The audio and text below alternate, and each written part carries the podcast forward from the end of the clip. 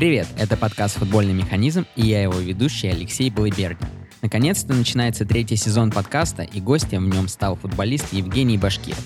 Мы обсудили профессию футболиста и многие другие специальности вокруг футбола. Евгений рассказал огромное количество интереснейших историй из своей жизни и жизни своих одноклубников. Про Россию и Польшу, про образование, про жесткие выездные игры и условия, про здоровье психологов, аналитиков, агентов и про то, как футболисты распоряжаются деньгами, а также многое другое. Для тех, кто только начал свое знакомство с подкастом «Футбольный механизм», хотел бы отметить, что для прослушивания уже доступно много предыдущих серий, которые остаются актуальными по сей день. Гостями уже были скауты, аналитики, спортивный директор и владелец клуба, президент футбольной лиги, спортивный врач и спортивный психолог и другие интереснейшие специалисты. Друзья, если вы хотите поддержать проект, то ставьте оценки, лайки, оставляйте комментарии и подписывайтесь на подкаст на Apple подкастах и на YouTube. Это очень поможет продвижению и очень мотивирует делать новые выпуски. Также вы можете подписаться на подкаст на других аудиоплощадках и во всех соцсетях. Ссылки в описании. Приятного прослушивания.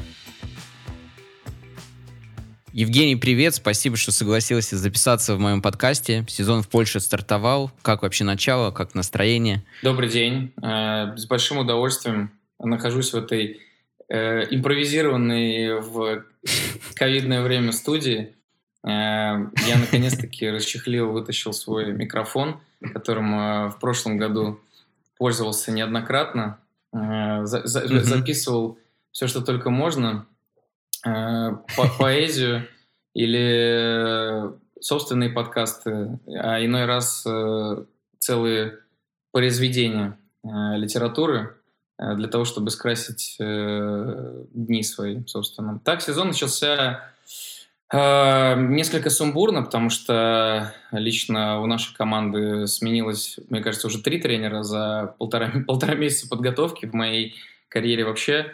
Такой первый, первый раз Э, первый такой опыт э, экспериментального mm-hmm. практически э, тренинг-кэмпа, потому что мы, мы приезжали, ну как, я уезжал в отпуск, давал задания домашние тренировки там до двух, две недели до сборов давал один тренер, мы приехали, провели mm-hmm. две с половиной недели подготовки с его идеями, Э, провели два спарринга. В середине недели он улетел в Саудовскую Аравию. Оставил нас на своего ассистента. Э, его ассистент э, с первого дня говорил, что сейчас назначат нового тренера, я тут временно, так что давайте пока готовимся, готовимся, мы продолжаем работать. Ну, в общем-то, вся команда так и эм, настроена была. Но с каждым днем э, это, эта фраза «сейчас приедет новый тренер» уже звучала как э, примерно то же самое, что я говорил своим друзьям, когда э, все задавались вопросом, смогу ли я приехать э, в Россию. И, в общем-то, уже такой мемным выражением стало то, что я, я выехал уже. Потому что, в общем-то, это звучало примерно так же. Долго выезжал, да, видимо. Долго да. выезжал, но финально я приехал, как, в общем-то, и тренер наш тоже приехал, но через две с половиной недели другой э, другой mm-hmm. части подготовки, и где мы уже, где уже его, где ассистент предыдущего тренера давал какие-то свои идеи. То есть э, мы там за э, пять спаррингов сменили три схемы э, и, в общем-то, идейно, концептуально менялись. Э, на нас можно было просто опытом, мне кажется, ставить. Вот, и сейчас э, две, две с половиной недели, вот три недели нас готовят уже официально назначенный Э, новый специалист, новый тренер, ну, знакомый здесь известный всем, естественно, по работе в э, Лехе Познанском э, предыдущие сезоны. Вот, так что это что касается некой скомканности, некого сумбура, из которого, в общем-то, мыслями сейчас и я, в том числе, и вся команда вылезает. Так что все, все хорошо. Э, Да, отдельно это тебе спасибо, что в такое время сейчас все равно вырвался записаться. Ну, а вот, ты, что... ты, же, ты, же, ты же видишь, как, как получилось. Мы хотели записаться чуть, э, ну, чуть раньше, Потом... Ну да, до начала сезона мы вроде еще да. начали планировать. Да, дату. потом, да, потом да. значит, это сместилось как раз-таки потому, что назначен новый тренер, и каждый день он такой, очень много информации поступает. Затем Э, вот э, неделя за неделей меняется расписание, хотели на предыдущей неделе, потом да, неделя да, сменилась. Сейчас э, сегодня должны были записываться вечером перед матчем Рубина с Раковым, угу. но поменяли тренировку, потому что, видимо, решили, что так как игра с Легией 8 часов вечера нас ожидает, поэтому угу. лучше тренироваться угу. вечером. А сегодня, после того, как Легия вчера Э, вырвала ничью у Загреба, и появилась новость э, о том, что Легия хочет перенести нашу игру, я уже ничего не удивляюсь. Вот, как раз таки это тоже, мне кажется, попадает под э, какое-то структурное понимание профессионализма в том числе, потому что мы, например, мне кажется, и в России постоянно сетуем на календарь или там на составление календаря, на что-то еще. Вот мне кажется, или что... не составление, или не когда составление. его просто долго нет. Да, это правда. Вот, и, соответственно, здесь календарь был представлен э, месяц назад еще за долгое-долгое-долгое э, время до первого тура, и всем было понятно, что Легия, вероятнее всего, пройдет э, первый э, квалификационный раунд, там третий, четвертый. Нумерация для меня да, да, да. загадка, с какого считать, все-таки он первый или пятый, четвертый. Вот, и было понятно, что для них три выходных дня между играми довольно-таки важными, потому что они все ставят э, на карту, в общем-то, э, Еврокубков. Мне, мне удивительно, что только в день после игры и за день до того, как нам предстоит выезжать на автобусе до Варшавы, тут кто-то решает, что надо сменить этот календарь. В общем-то, мне кажется, проблем никаких нет. Но, в общем, Легия, наверное, и готовилась к такому календарю, потому что у них в составе сейчас 32 футболиста, которые ага, могут играть, понятно. мне кажется, в трех э, турнирах, э, в четырех турнирах, в общем-то, да. Вот. Удобно. Да, так что... Если может, пос... могут себе позволить. Так что, так что да, везде, везде, везде есть э, свои нюансы, нюансы профессионализма нюансы угу. Угу. Э, того, к чему приходится адаптироваться как э, вообще в футбольной жизни происходит. Ну да, про там различия и в странах, и городах, разных клубах мы еще поговорим. Я думаю, вообще в целом сегодня а, в этом выпуске было бы очень интересно с тобой обсудить, ну так, глобально две темы. Это непосредственно профессию футболиста и взгляд футболиста на другие профессии рядом. То есть скауты, аналитики, менеджеры, агенты там и так далее. Очень интересно услышать, как твое мнение, основанное на твоем личном опыте в разных странах, клубах, городах, так и на опыте одноклубников, которых ты видел рядом, э, на хорошем или плохом примере на их учился, тоже перенимал их опыт и наблюдал за этим опытом. Вот. Да, а, да, я, я, я, книга открытая, закладки расставлены э, по всем, по, по всей географии э, футбольной России. Вот мне посчастливилось теперь еще и про Польшу немного рассказать, так что я да.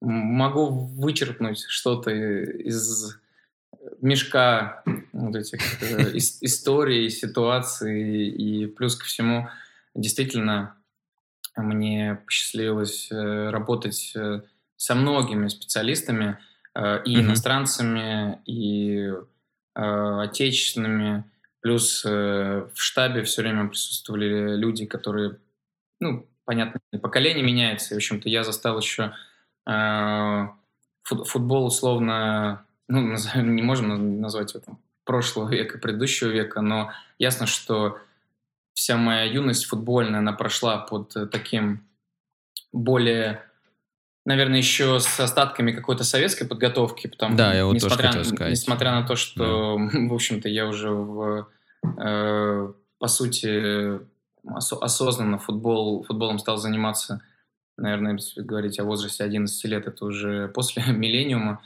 но все равно, так как э, не было еще создано, например, в Петербурге так называемых академий и не было реструктуризации, которую мы имеем сейчас на чемпионаты России, на вот этот UFL, э, например, который вообще изменил, по сути, всю систему подготовки юношей, так как, я напомню, у нас был просто чемпионат города и спорадические турниры типа Кубка России – а, чемпионатов России, когда ты выезжаешь, играешь и неделю и возвращаешься обратно, то сейчас mm-hmm.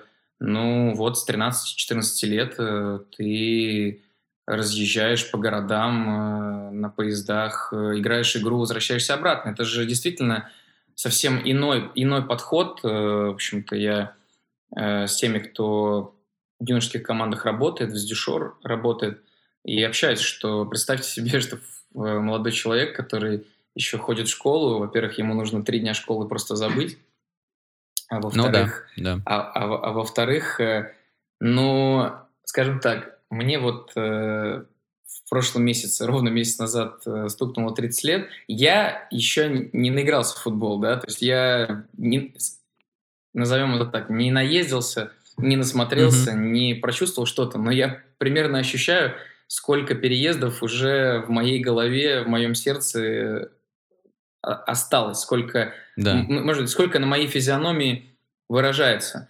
А, я просто, мне трудно представить, что ты к 18, там, к 17, к 18 годам, когда подписываешь свой первый профессиональный контракт, ты уже пять лет наездился, просто накатался. Да, по всей России, да-да-да. У тебя выезды... На поездах, на автобусах. Ты, ты, ты живешь, в, не знаю, в отелях живут, они не живут. Э, ну, то есть они не видят родителей там по 3-4 uh-huh. дня в неделю. Для меня интересно, как это меняется с точки зрения восприятия спортсменом вообще футбольной жизни. Да, то есть ты, с одной стороны, может быть, ты быстрее адаптируешься, с другой стороны, может быть, ты наедаешься, назовем это так. Да, да. Не знаю. Понятно.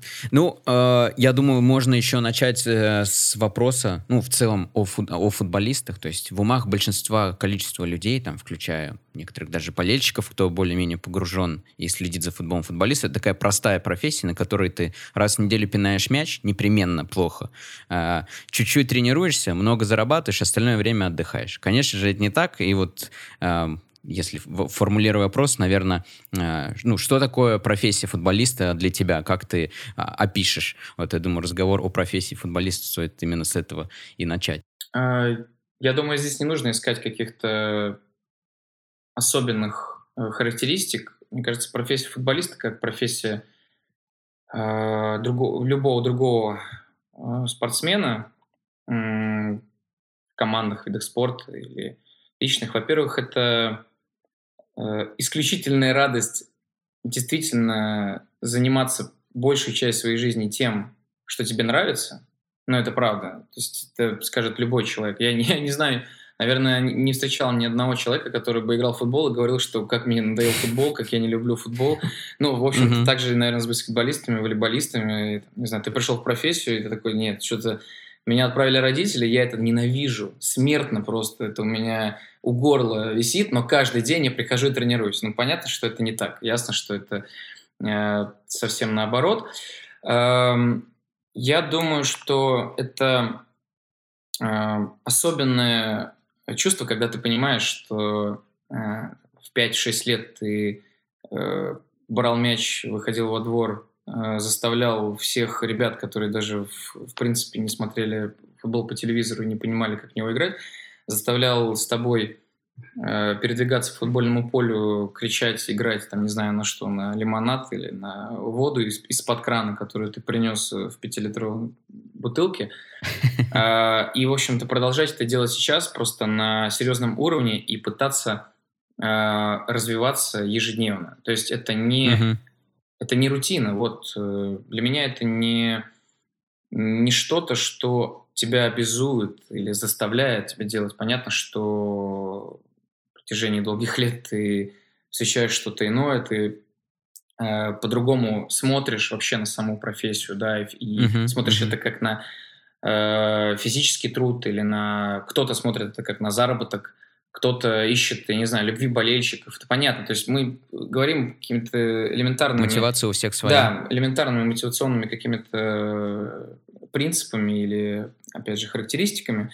А для меня это, я говорю, это возможность воплощать то, что я люблю больше всего, и то, наверное, в чем я, несмотря на то, что там, нельзя назвать меня супер успешным человеком, хотя изначально эм, я воспринимаю успех э, в футболе уже тем, что я в целом до определенного уровня участия mm-hmm. в определенном да, уровне соревнований да. достиг, потому что например, если говорить о моих родителях, моя мама истово просто болела за меня все мое детство, самый главный болельщик, и, в общем-то, для нее, наверное, понятие успеха даже больше имеет большее значение, чем для меня самого. А отец, сколько я помню, очень спокойно к этому относился, хотя сам был мастером спорта по прыжкам в воду, и mm-hmm. просто его жизнь немножко изменилась потом. Он ушел в бизнес, заниматься бизнесом. Мне кажется, он так особо не воспринимал, то есть он, ему нравилось, что я э, играю. Ясно, что он радовался каким-то локальным победам, там, успехам и так далее. Но для него было важнее, в общем-то, развитие внутри коллектива. Для него было важно, что я учусь в школе, во-первых, не ушел, не ушел из э, моего общеобразовательного учреждения, потому что сам он уходил э, в интернат на сутки uh-huh. и возвращался обратно. Но на следующий день он вернулся в школу, сказал, что нет, лучше я буду учиться. А, мне, опять же, повезло, потому что я учился в, школе, которую заканчивал он сам, и некоторые uh-huh. учителя меня даже Олежей называли, хотя, в общем-то, Э, соответствия какого-то было мало. Э, к чему я это говорю? К тому, что э, по-разному все воспринимается. Ясно, что у всех своя мотивация. У меня мотивация в том, что я получаю от этого неописуемое словами, наверное, удовольствие от того, что я делаю ежедневно, именно тренировок. Я люблю тренироваться. Я не люблю бегать без мяча, но тренироваться я люблю. Вот. И, наверное, в какой-то момент, когда уже больше 10 лет э, проводишь в осязаемых каких-то поставленных, не знаю, целях, э, каких-то ориентирах, которые ты для себя внутри э, такой маленькой футбольной жизни, э, футбольного срока все равно выставляешь, ну, понятно, что ты привыкаешь к этому. Понятно, что следовать день за днем примерно одному и тому же, и более того, пытаться, как я уже говорил, развиваться, пытаться что-то вплетать э, иное, пробовать что-то новое. Это такое бесконечное поле экспериментов. Не, uh-huh. не только uh-huh. русское, как э, Егор Летов пел, но, но в общем, да, глобальное поле экспериментов. Вот. Хорошо экспериментировать, хорошо что-то искать, хорошо... Э, и вообще, в целом, э, сам элемент игры для меня э, мне доставляет э, удовольствие.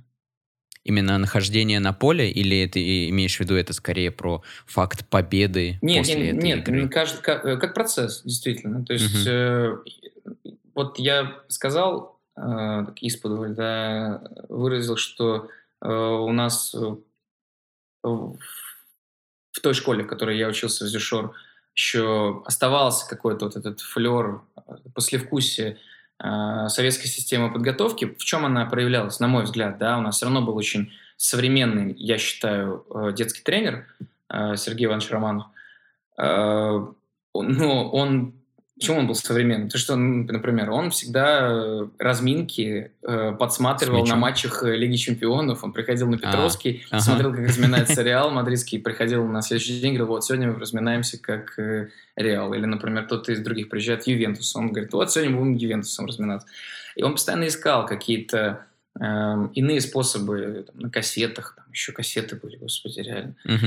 Э, вплетал тренировки в стиле там, а аэробика была популярна одно время, когда Петержело вот пришел э, в «Зенит», uh-huh, uh-huh. он там давал э, лыжные тренировки на лыжах, я помню, он аэробику давал ребятам, и у нас тоже давайте будем, э, будем аэробику давать. Постоянно какие-то нетривиальные способы подготовки для юношей, это же все-таки очень важно тоже. Я же говорю, что ты не, не заставишь, ты не закисливаешься мозгами, что ты только э, с мячом или ты только бегаешь кроссы там, э, там. Хотя понятно, что всех этих куперов и все возможные кроссы мы бегали. Кстати, был очень uh-huh.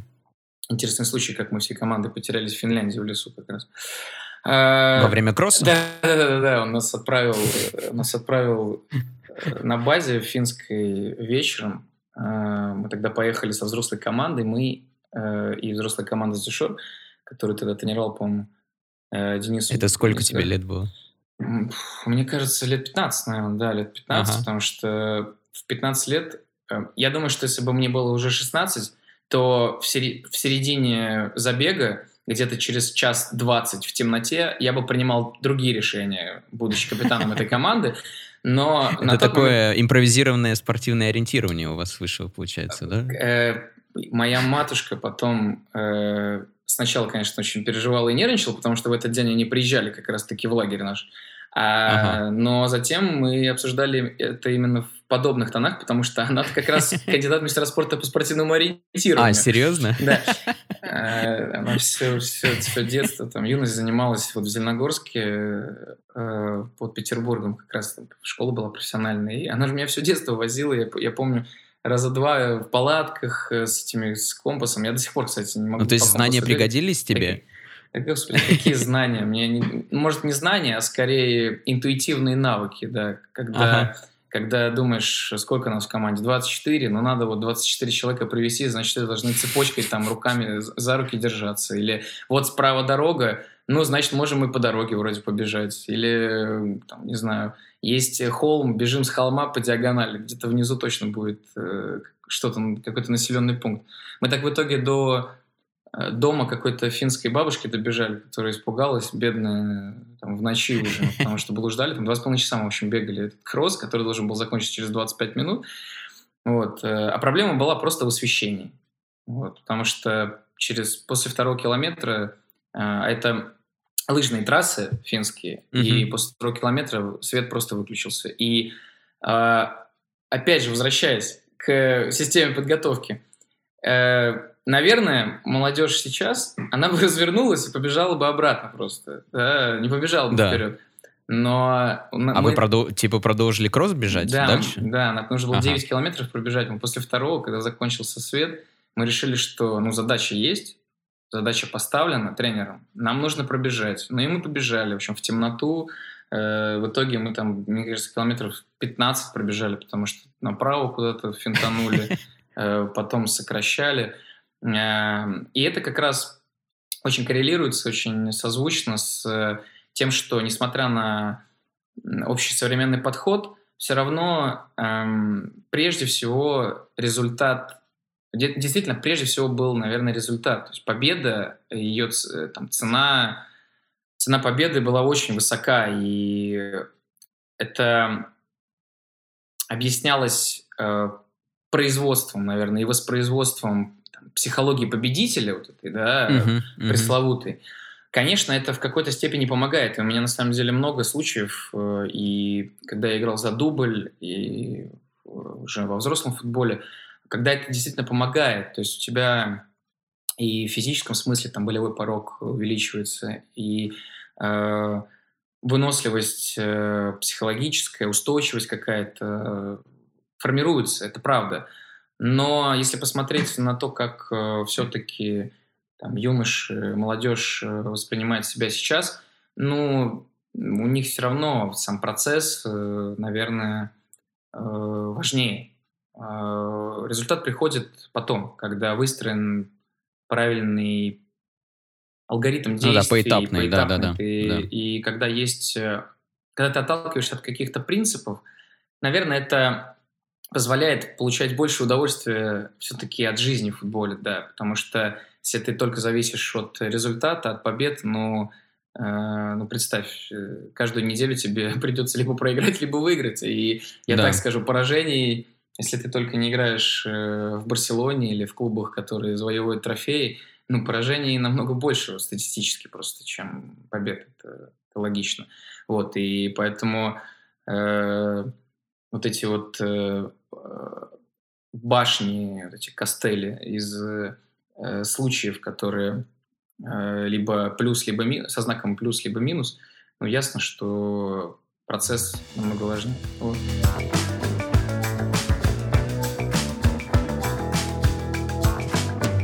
А давай вернемся, вот э, продолжим, точнее, развивать тему профессии футболиста. А, в целом об особенностях, о сложностях, о плюсах, минусах этой профессии хотел поговорить. То есть э, это понятное дело, что эта профессия отличается от многих других, а, которые вокруг футбола, то есть она влияет на жизнь. А, как тебе удается совмещать это с хобби, с образованием, с там, уделять время на семью? И также еще одна из больших особенностей, которые отличают футбольные профессии от нефутбольных, скажем так, ну или от спортивной, от неспортивных, это постоянное, наверное, нахождение на чемоданах, то есть по сравнению с а, работой в какой-то там, например, международной компании, IT, например, у тебя часто нет уверенности в завтрашнем дне, грубо говоря, ты, у тебя, ты можешь потерять место в составе, можешь получить место в составе, ты можешь переехать в другую страну, можешь переехать в другой город. Как со всем этим справляться? А, вообще, ну, считаешь ли ты этой проблемой? Или же, находясь в этой системе и вот в таких реалиях там, с юношеского возраста, ты к этому привыкаешь, и, в принципе, для тебя и для футболистов это не доставляет никакого сильного дискомфорта или ну, напряжения дополнительного, скажем так. Понятное дело, бывают отдельные ситуации, э, которые не могут не выбить из колеи, но я так в целом говорю. Нет, я вообще думаю, что напряжение это, э, это основной мотив, это лейтмотив э, существования в таких э, условиях. Говорю опять же, что все действительно индивидуально.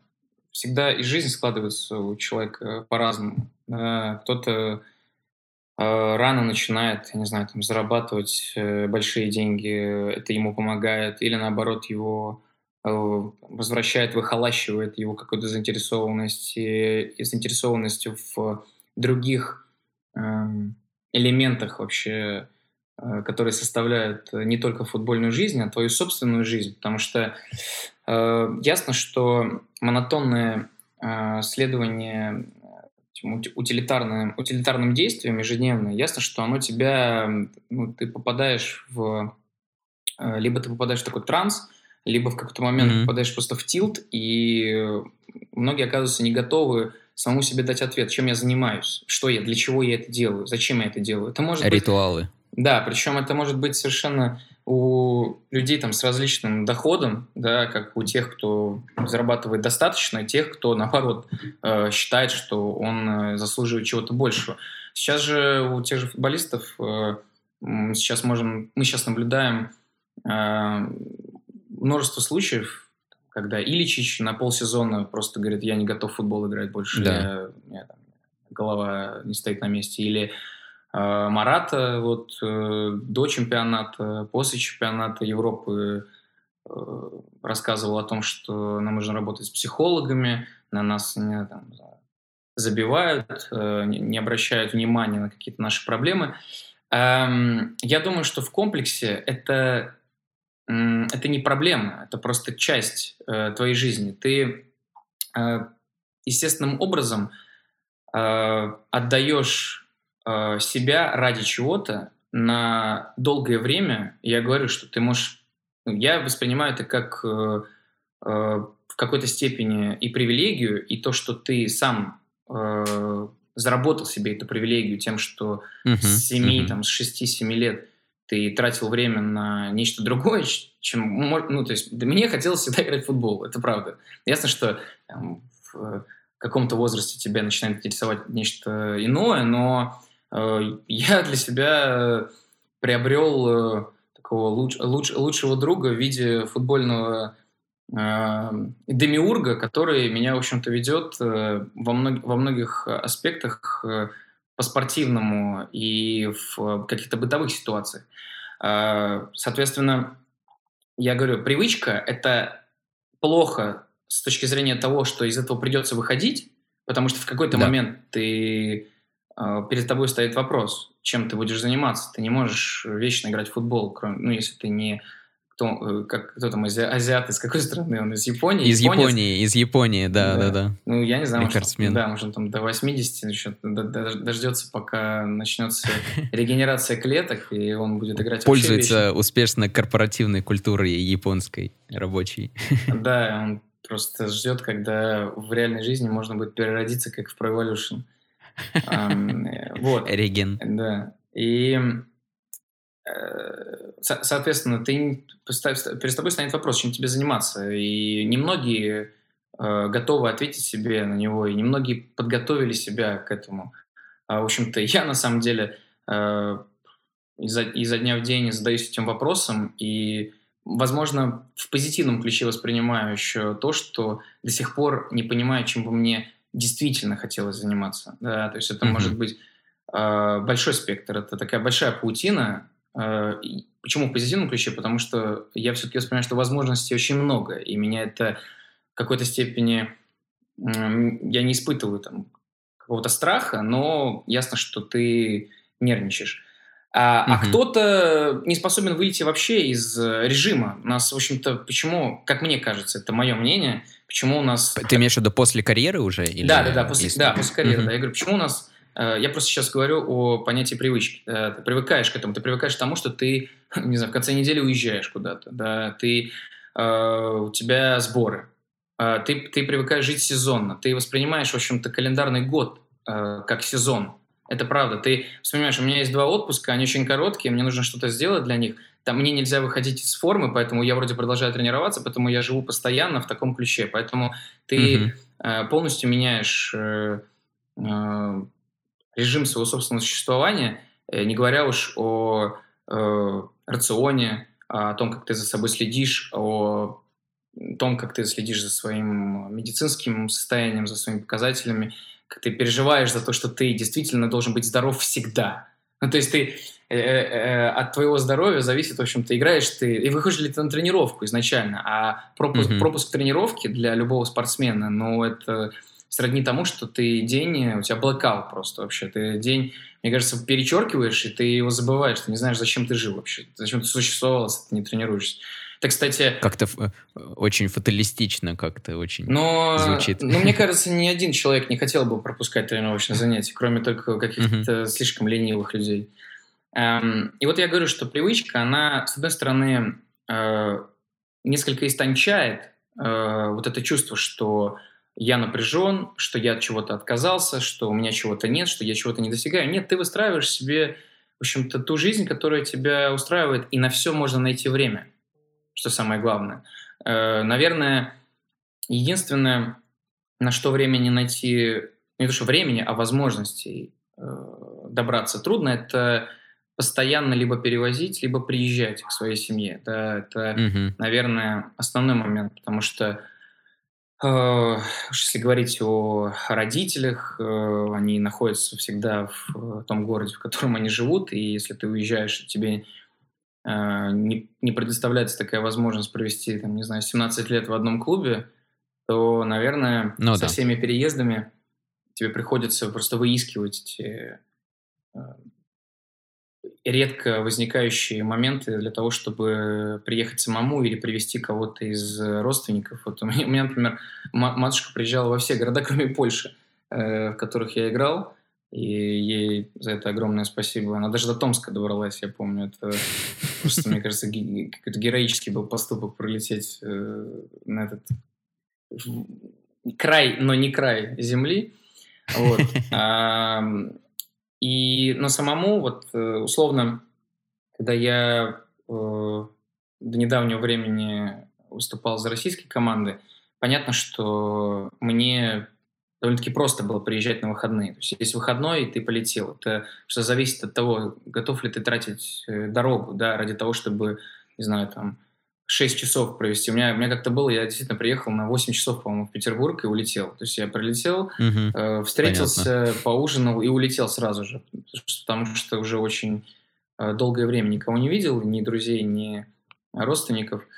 Э, вот, и, соответственно, перевозить, мне кажется, семью кто-то из футболистов, ну, все-таки кто-то рано встречает э, своих жен да. будущих, да, своих невест, и, в общем-то, э, у кого-то появляются дети, и для меня это, конечно, тот э, лес, в котором еще я, моя, моя нога не ступала, я вообще не представляю, как все это всю эту логистику организовывать, как перевозить из города в город, э, потому что если ты на чемоданах, это, это одно, ну да, один разговор, тебя два-три человека еще с тобой, это, конечно, сложнее. Но это опять же, вопрос постановки. Это не проблема, это, это просто часть э, твоей жизни. Как, в общем-то, mm-hmm. частью жизни является, не знаю, чтение книг, э, часть твоего повседневного, или, не знаю, игра в шахматы, или игра на каких-то музыкальных инструментах, какое-то саморазвитие. То есть мне э, было даровано родителями воспитание такой любознательности постоянной. Даже несмотря на то, что многие вещи я не, не доработал до какого-то стопроцентного уровня, все равно так или иначе по крупинкам, по каким-то маленьким частям мозаики эта любознательность сохраняется и по сей день. И, в общем-то, много было очень э, хороших моментов, интересных, очень много э, людей, которые мне помогали. Я действительно счастливый человек в том смысле, что mm-hmm. э, даже, например, даже на примере э, образования, ну, без э, присутствия понимающих людей э, было бы действительно сложно учиться на э, любом факультете в государственном университете, потому что да. совмещать это, ну, это практически невозможно. То есть, мне кажется, а, а, то, что мы говорили про юношескую футбольную лигу, про ЮФЛ, про новые подходы, мне кажется, единственный правильный подход, который может быть, а, это действительно создание академии, где ребенок может совмещать все вообще. Не где, где ты э, тренируешься на очень высоком уровне, где тебе дают эту возможность тренироваться на высочайшем уровне, и где при этом тебе дают возможность обучаться на высочайшем уровне. Хотя бы... Но это вот топовые академии российские стремятся к да, этому. Да, ну, это, это дорого. Да, это дорого, но мне кажется, это вообще единственная модель, которая может быть. Не, э, угу. Для того, чтобы в том потоке футболистов, которые в итоге не станут футболистами. Да, да, да, да. да для да. того, чтобы они находили себя в жизни э, безболезненно на этапе угу. 17-18 лет, я перестал, например, играть в футбол, но я, возможно, хочу быть профессионалом в этой э, футбольной истории, но с другой стороны. Но для этого тебе нужно действительно другое образование. Для того, чтобы быть аналитиком, тебе нужно другое образование. Для того, чтобы быть Э, господи, для того, чтобы быть футбольным тренером, тебе нужно отдельное образование. Ты не можешь просто выйти с футбольного поля и сказать, я лучше всех играю, я все знаю, я... Ну, такое бывает. Это, мне кажется, вот я не договорил тогда, что это мое мнение, это, мне, кажется, мне кажется, это специфика, ну, во-первых, восприятия самого себя, и... А, про, да, ты, ты же начал да, про, да. Э, про ритуалы, да, все хочу сказать, да, да, да. И вот я говорю, что мне кажется, что так как ты, ну, некоторые люди не выходят из этого режима, им хочется продолжать это прямо сейчас, а завтра. Он не может вот э, переступить черту двухлетнего, трехлетнего, пятилетнего образования дополнительно. Mm-hmm. Ему нужно прямо вот э, завтрашнего дня. Ну и, соответственно, начинается, наверное, э, восприятие себя как, окей, я заканчиваю с футболом, я буду тренером. Ну а для чего? Что мне для этого нужно?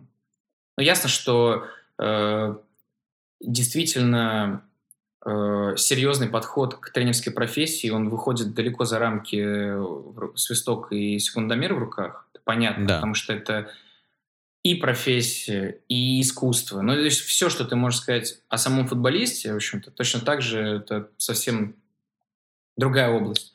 Ну вот, и э, я говорю, что образование – это это дар просто вообще, который может быть. И э, очень важно, чтобы просто находились люди, которые тебе в этом помогают. Хотя понятно, что очень много каких-то деструктивных вещей и людей, которые э, такую аб абструкцию э, вводили в весь процесс образовательный. У меня было много, много забавных случаев, и незабавных тоже, довольно-таки тяжелых, когда, например, на третьем, по-моему, курсе э, я э, сейчас вспомню предмет – наверное, один из самых сложных э, стилистика литературное редактирование русского языка. Вот, да, было.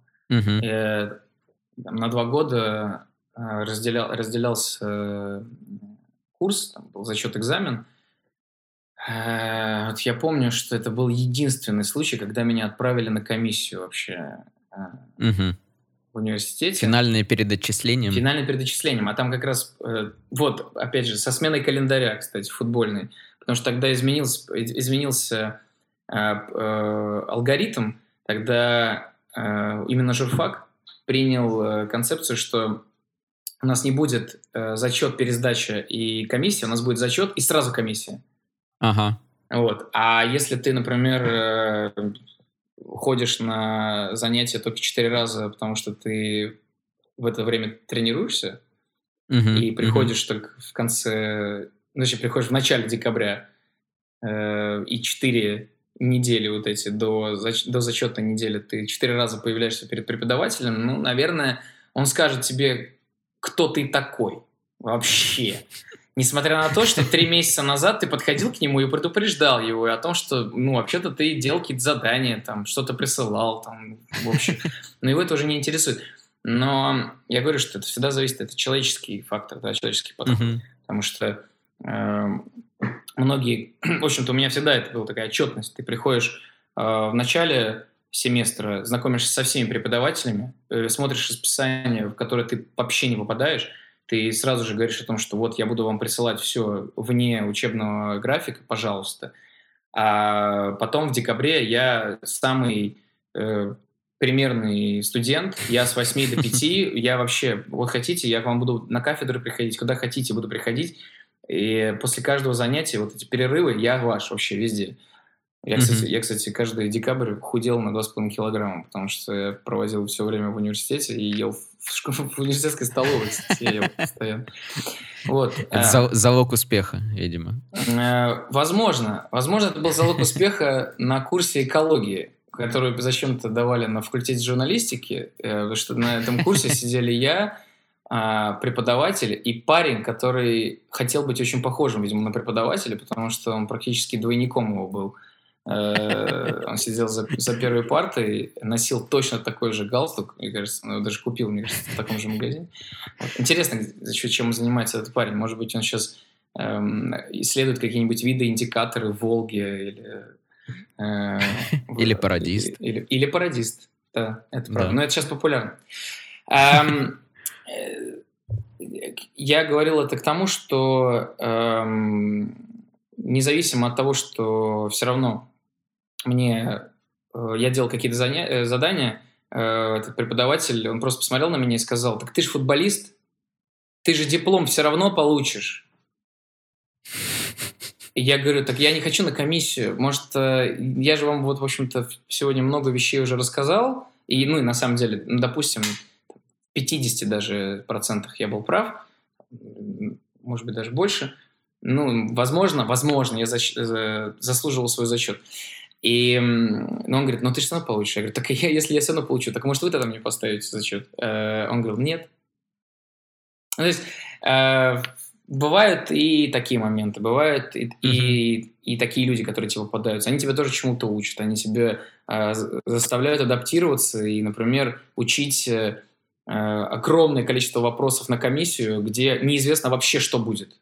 Потому что тогда... Ну да, это классика да. было неясно, что к чему вообще готовиться, кто будет принимать. Угу. И это тоже такой опыт, тоже очень интересный опыт, из которого ты выбираешься. Но на журфаке действительно было очень много людей, которые мне помогли, способствовали и с расписанием, и с пониманием того, что я уезжаю на сборы, и я очень много экзаменов сдавал один.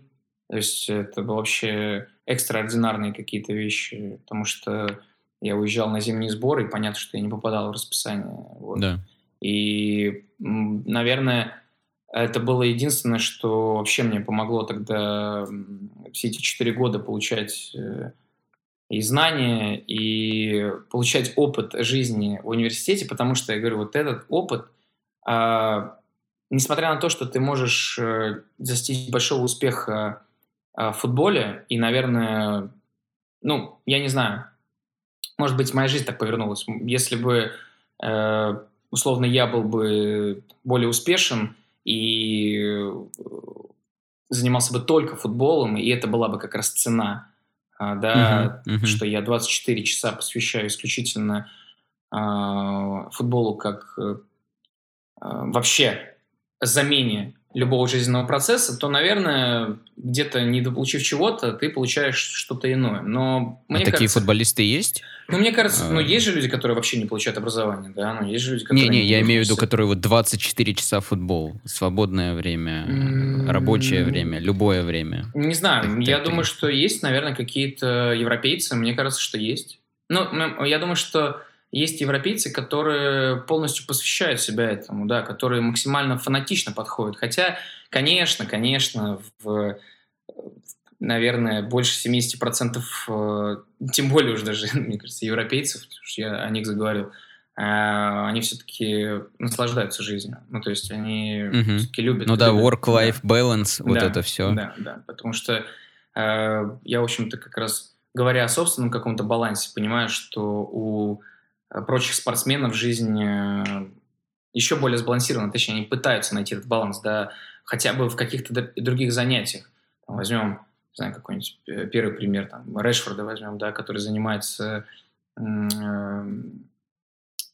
фондами благотворительными. Да, общественной, общественной работой. работой. Да, да. То есть это, конечно, это, это часть того, что он является собственным да, назовем брендом, лицом чего-то, да, да? то есть да. он выступает как представитель самого себя.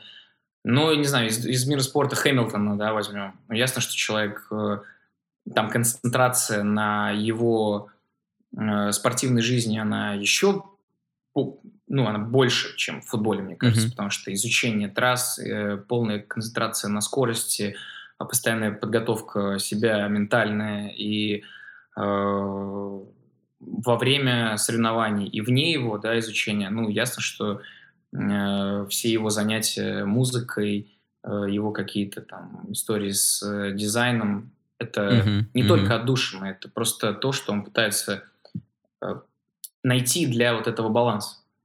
Uh-huh. Вот. А у твоих одноклубников встречалось что-то такое необычное из вот хобби или увлечения, на которое помимо футбола они тратили свое время ну, драгоценное? Ну, я, я так скажу. Большинство футболистов, естественно, в качестве хобби выбирает рыбалку. Вот э, если посмотреть... Э, э, был вот слух после чемпионата Европы о нападающем сборной Польши, э, его зовут Яков Сверчок, Mm-hmm. Если посмотреть его Инстаграм, то станет, в принципе, понятен паттерн вот этот э, футбольный, потому что у него э, фотографии забитых голов, ну, то есть фотографии после забитых голов празднований, они э, замиксованы с фотографиями огромных золотых карпов, которых он, не знаю, там, вылавливает. Не, золотого карпа он сейчас поехал вылавливать, потому что он подписал с японским клубом э, контракт. А, вот. угу. И как раз за своим... Заранее узнала, наверное, что там, как. За своим мобидиком, за своим мобидиком, да, поедет. Из каких-то интересных, э, из каких-то интересных хобби, но не знаю, мне, я, меня всегда заставляло э, вообще... Я всегда был под впечатлением, например, от того, как людям удавалось находить время и наслаждаться каким-то другим видом спорта и знать, например, про него все. Да? То есть uh-huh, вот uh-huh. я встречал футболистов, которые э, не просто интересовались э, НХЛ, но знали Ну да, вот я тоже составы. про хоккей хотел сказать, что, да. наверное, популярное довольно-таки. Да, какие-то все составы, даже не играя, например, да, вот в этих всех да, ночных да. лигах, ничего, просто э, заинтересованность в том, как идет сезон, э, кого взяли на драфте, что, чего, как, в общем... Э, Футбола не хватает. Да, да, да, то есть я не знаю, это, наверное, система отвлечения тоже такая, э, потому что я, я следил какие-то сезоны, но мне все равно не удавалось знать 100% там, всех хоккеистов, все составы, еще что-то. Я знаю какие-то ну, основные вещи, да, знаю почему, например, как Тампа обманула в этом сезоне всех с, с Кучером, как э, подписала два звена, э, отправив его на восстановление, а потом вернула в плей-офф, и он выдал там из, один из лучших сезонов, и в итоге взяли второй год э, Стэнли. Это, в принципе, понятно, то есть это просто то, что ты следишь в новостях, и то, что ты можешь благодаря э, иным журналистам э, талантливым Э, прочитать, вычитать, э, да. с, этим, э, с, этой, с этим резюме как-то подойти в свое повседневное. Но, не знаю, так вот э, на скидку какие-то э, супер, супер, супер, супер э, необычные какие-то хобби. Ну, рек- рекордсмен по спектру хобби, я думаю, ты в любом случае, по крайней мере, из того, что я слышал. Не знаю, не Но... знаю. Мне кажется, Петр Чех, как минимум, точно, потому что у него профессиональная студия с барабанной установкой, у него угу. языки, э, он знает несколько языков. Мне кажется, так как он вратарь, он точно должен рыбачить. Легально или нелегально, это уже зависит от того, больше ли он все-таки э, чех или больше он все-таки уже благовоспитанный, не знаю, британец. Вот. Э, Я думаю, ты скажешь больше чех или больше вратарь. Или больше вратарь, да. Да, это правда. Не знаю, надо, надо, конечно, вспоминать. На самом деле, много было, много было всего. Ну, кто-то увлекается винилом вообще. Вот я помню, я пришел, mm-hmm. у меня одно из таких любимых воспоминаний, как э, э, я праздновал день своего рождения в Томске, как никого, естественно, не было рядом. А я много, кстати, дней своего рождения встречал, естественно, в других городах, а чаще всего вообще на сборах. Это самый вот кайф, самый кайф. Кстати, день своего рождения с двумя тренировками, например, утренней и вечерней. И вот эм, э, однажды, по-моему, 2014 год, э, утро дня своего рождения я встречал э, в квартире Никиты Баженова, и он мне ставил Pink Floyd на виниле на своей установке, которую он там притащил в Томск, потому что он там уже долгое время ага. жил. Вот, он увлекался, например, и увлекается, мне кажется, по сей день там виниловыми какими-то пластинками. Кто-то увлекается очень сильно. Интересно. Кто-то, например, очень серьезно разбирается в э, технике. Вот я, я не смогу словно... Э, я могу интуитивно отличить э, звук воспроизведения да, каких-то девайсов, там, наушников, еще чего-то. Э, не знаю, Андрей Лях, мне кажется, он знает, как звучит Sony W11345, угу. там такой-то, как звучат Technics VZ6, там, не знаю, это еще название. И он все может об этом рассказать, он же максимально. Угу. Вот, так что у каждого, каждый выбирает по себе, как говорил классик.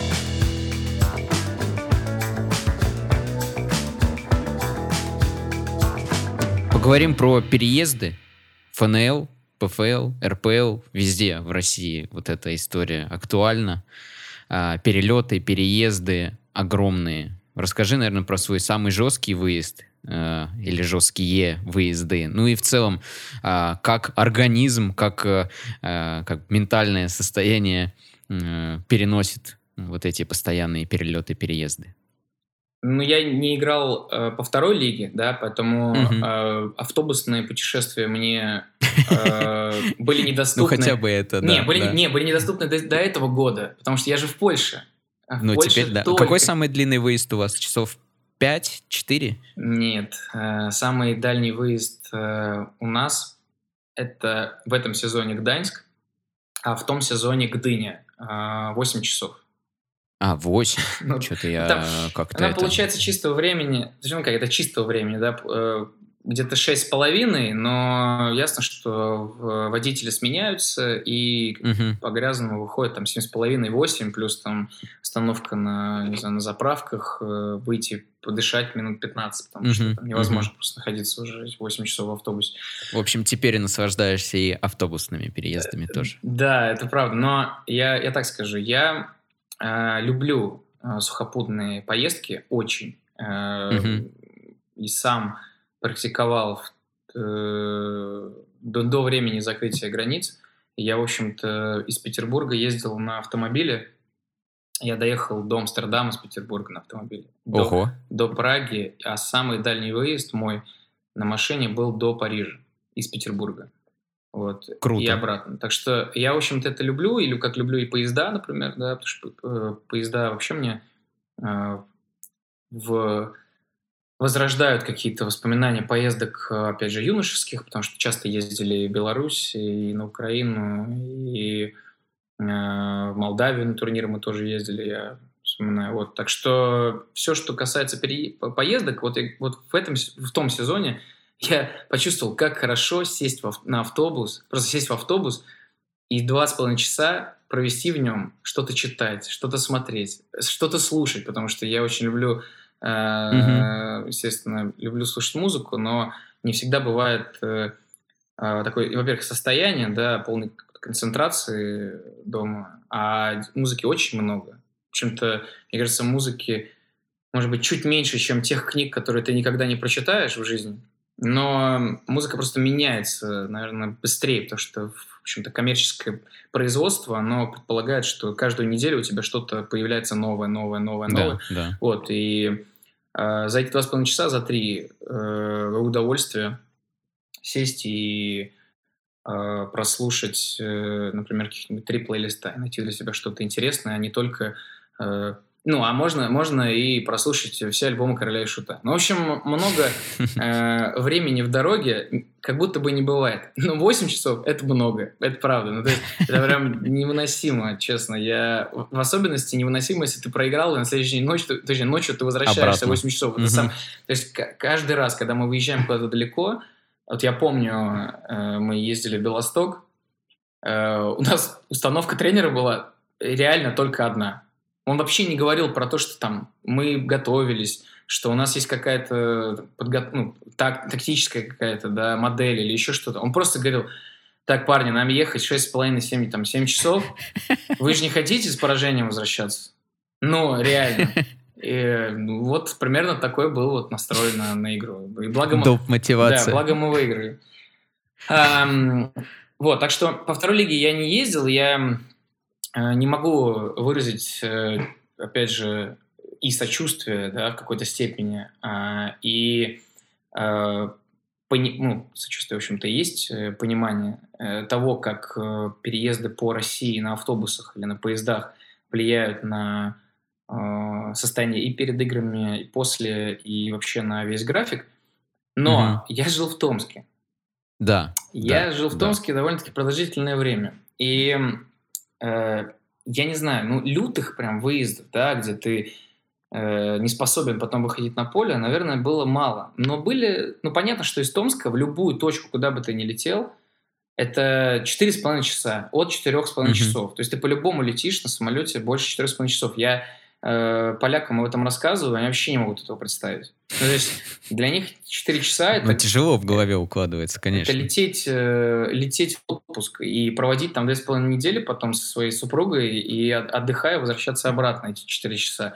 Ну, то есть, в принципе, не нереально. Но зато, кстати, жизнь в Томске и вот эти все перелеты меня адаптировали к тому, что я потом спокойно полетел в Штаты 11 часов. Вообще я даже угу. не заметил этого, мне кажется. Перелет как перелет? Перелет. Ну, не то, что перелет как перелет, но в, в, есть... Ну, я вообще считаю, что в, в перелетах э, тилт наступает после седьмого часа. Вот ты просыпаешься, например, второй раз, просыпаешься после седьмого часа, и а, главное справиться с состоянием, когда ты хочешь выйти.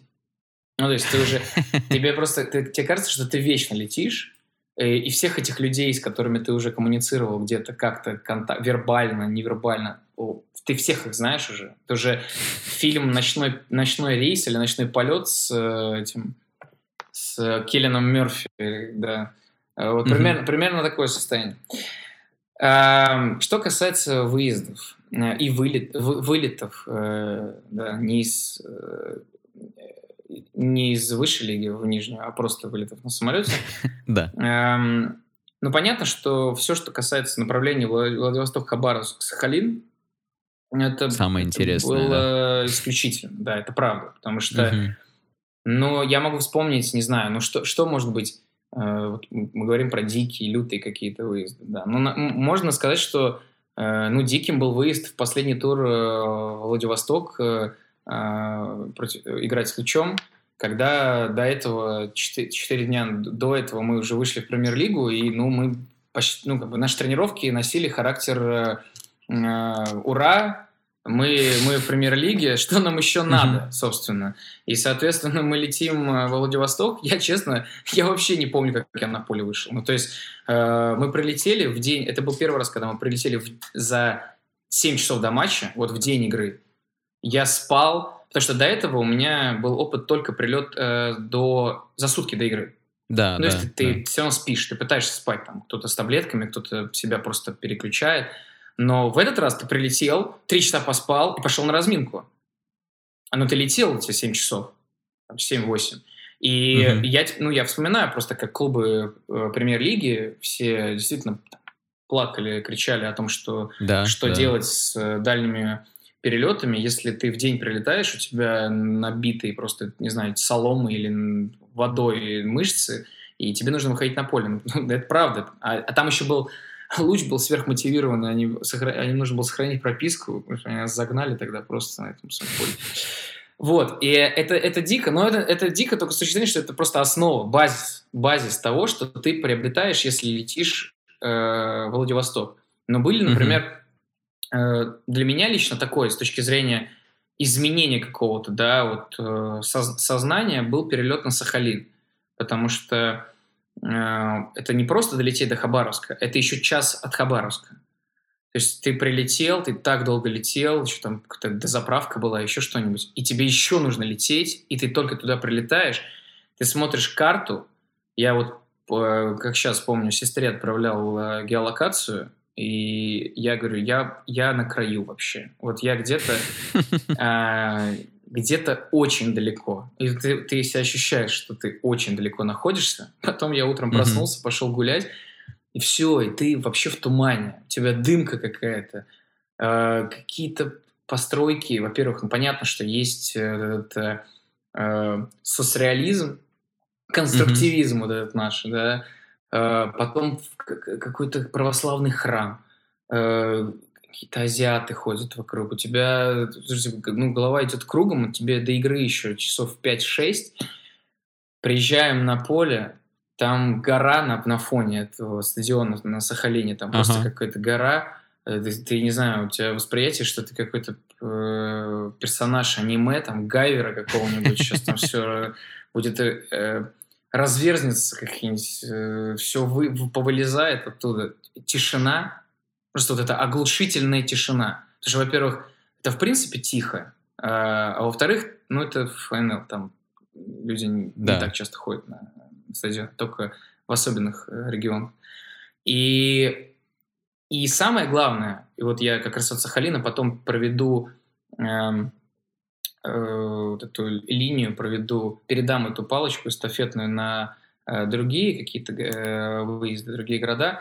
Самое главное, что это же все про искусственные покрытия. Все про поля, Мгм. которые, но недалеко ушли от того, где я все детство протренировался. Вот этот э, дворец спортивных игр «Зенит», там еще эм, э, в 84 году один из матчей, по-моему, проводил э, чемпионский состав «Зенита». И вот э, до возраста 14 лет, 14-15, покрытие не менялось, а это просто вот этот Понятно. прикроватный коврик на бетон положенный. э. И мы, мы, кстати... Крошкой посыпали. Да там нет крошки. Вот в чем суть. А. Там, нет, там не было вообще крошки. То есть это вот именно коврик. Вот этот, я говорю, просто зеленое су- сукно.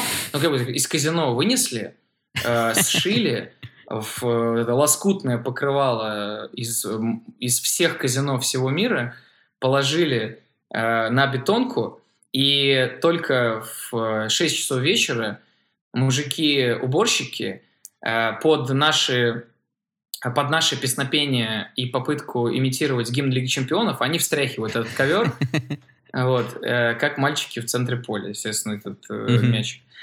Вот, и я говорю, что недалеко ушли от подобных покрытий, соответственно, ну, ты выходишь, ты понимаешь, что ты не, ну, ты не спал, тебе тяжело, ты, где ты вообще находишься, непонятно, и тебе еще выходить на бетон просто играть.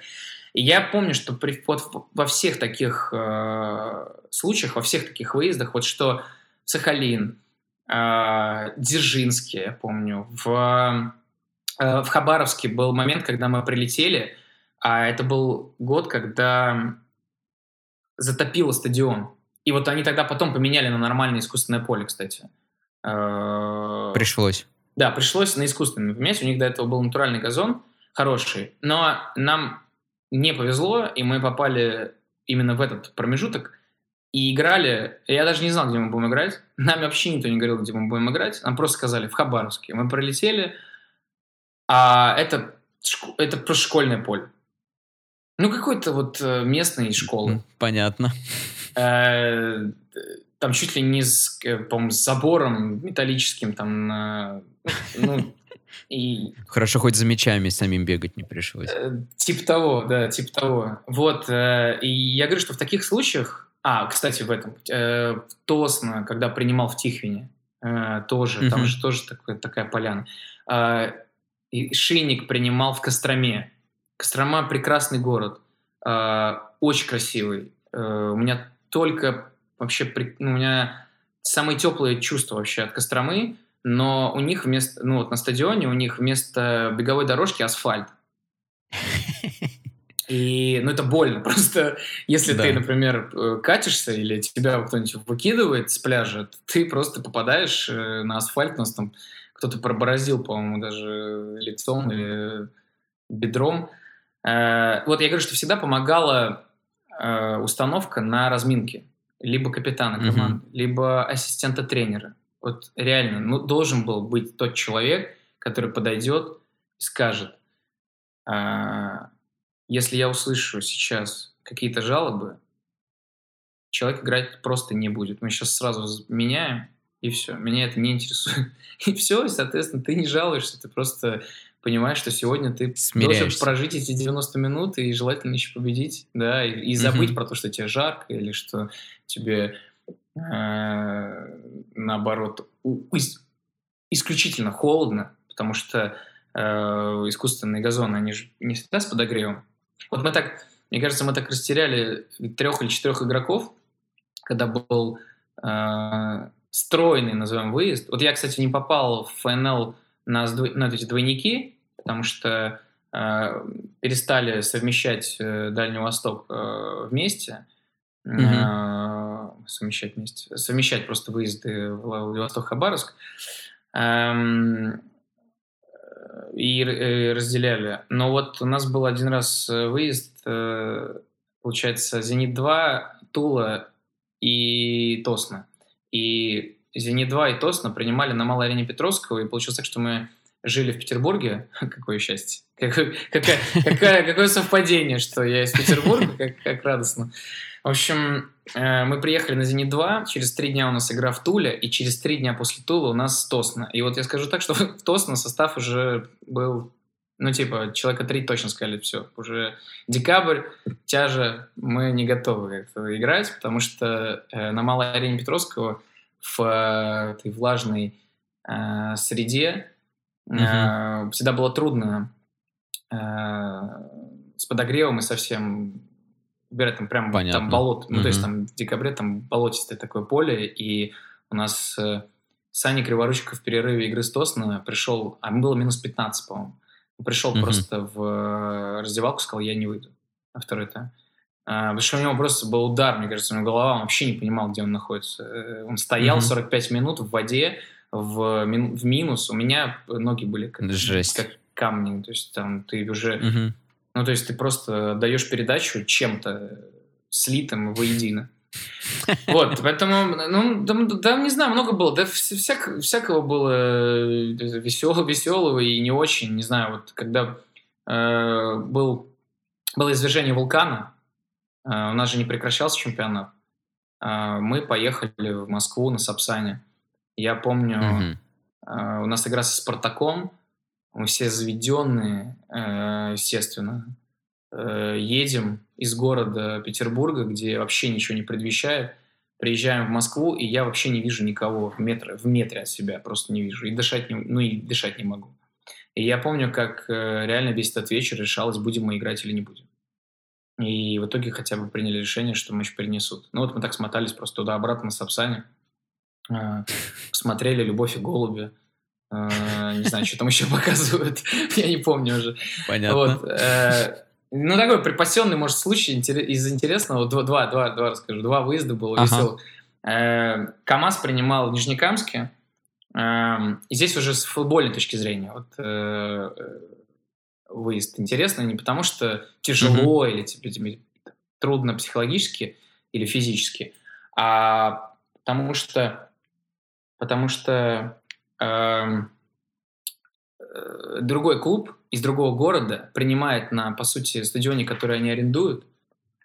Эм, и ясно, что к полю, к разметке, ко всему, ну, такое, не, не очень внимательное отношение. Понятно. Э, да. Мы приезжаем, значит, в Нижнекамск, э, и поле все в снегу.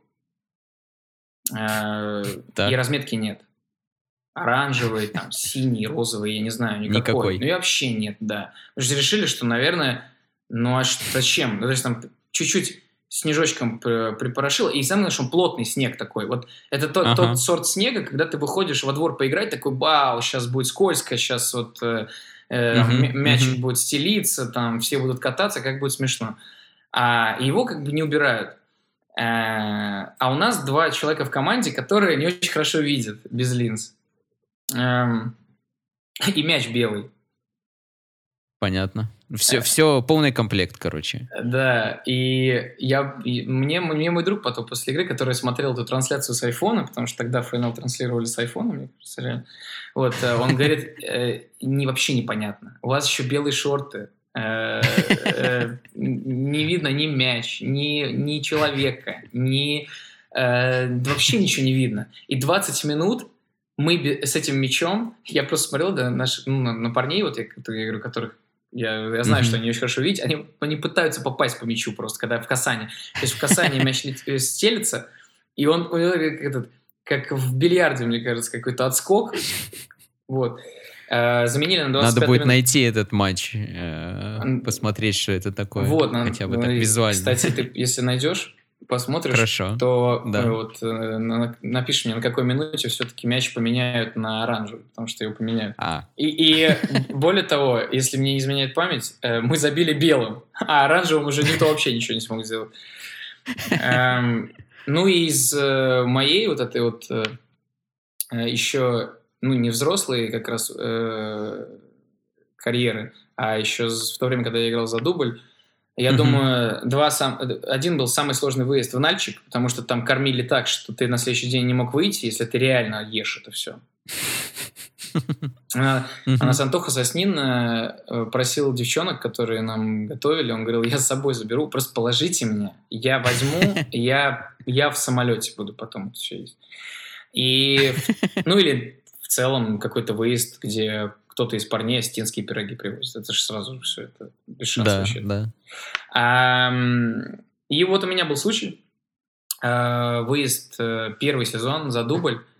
А, значит, а, но это не связано с, говорю, не, это больше футбольная да, история, да, да. чем с каким-то а, именно механизмами перемещения там, жизни. Дубль Динамо мы, у нас, значит, э, тренером тогда был Анатолий Викторович Давыдов, он нас очень рано поднимал. Ну, то есть там перед завтраком за два часа, в 6 утра, там, в 6.30 утра он нас поднимал, даже несмотря mm-hmm. на то, что игра могла быть там, в 6 вечера или в 7 вечера. Mm-hmm. А, и он проводил обследование, все взвешивались, все смотрели давление, то есть полное вот это вот, все, что можно, в общем, все, что можно посмотреть в день игры, он все смотрел. Ну и, соответственно, ты в 6.30, там, в, это, в этот ранний час, ты идешь как зомби по коридору, приходишь в медицинский кабинет, там тебя встречают масс- два массажиста и э, лечащий врач. А, как зомби, не глядя, идешь на весы, а, как, как зомби, не глядя, берешь э, таблетки и также, не глядя, ищешь эти таблетки запить. Mm-hmm. Значит, э, я весь этот Э, протокол э, соблюдая, э, спрашиваю нашего врача, «А где вода? Он говорит, там, ну просто справа. Я беру эту бутылку, открываю, значит, таблетку я уже все вроде как полупроглотил, и отпиваю из бутылки, мои глаза на выкат, просто сразу. Медицинский как... спирт? Медицинский спирт, да, верно. Просто как, я не знаю, я выглядел, наверное, как этот Шварценеггер, вспомнить все. Э, медицинский спирт, и он уже в ситуации, когда я уже, уже легче проглотить. Ну, то есть уже легче проглотить, чем выплюнуть. И все, я проснулся, и вот я потом вот так вот вышел, ну, я пошел спать, потом, естественно, меня вообще сразу же мотало, мне 18, мне, 17, мне 18, по-моему, не было мне 17 лет. Меня вмотало просто, я уснул, проснулся, уснул, Утренняя проснулся. тренировка. Да, и вышли потом, вот мы на матч с Динамо, отыграл, по-моему, всю игру, мне кажется, может, на 80 минут поменяли, что-то такое. Вот. Это как раз отличный момент перейти к теме влияния футбола на здоровье. После медицинского спирта как раз-таки, думаю, будет в тему. Вообще, в целом, а, ну, спорт таких высоких достижений, он связан в любом случае с влиянием на это здоровья. А, как ты к этому относишься? Ты в интервью говорил, что там после каждой игры это обязательно, ну, не домой, а поход в спортзал, небольшая восстановительная тренировка, покрутить педали. А, все ли так к этому относятся? Как относишься к ты к этому, к восстановлению, а, к здоровью в целом вообще? Я думаю, что сейчас э, в футболе есть очень много э, девайсов, очень много э, медицинских каких-то инструментов, вообще всего uh-huh. э, инструментария, который помогает регенерации, который помогает восстановлению, рекавери, э, всему, что можно сделать с помощью такого 50% присутствия человека. Соответственно, ты ну, многие футболисты обзаводятся. Вот мне ребята сейчас подарили Норматек э, штаны на день рождения. Uh-huh. Э, Game Ready, в общем-то, всем доступно.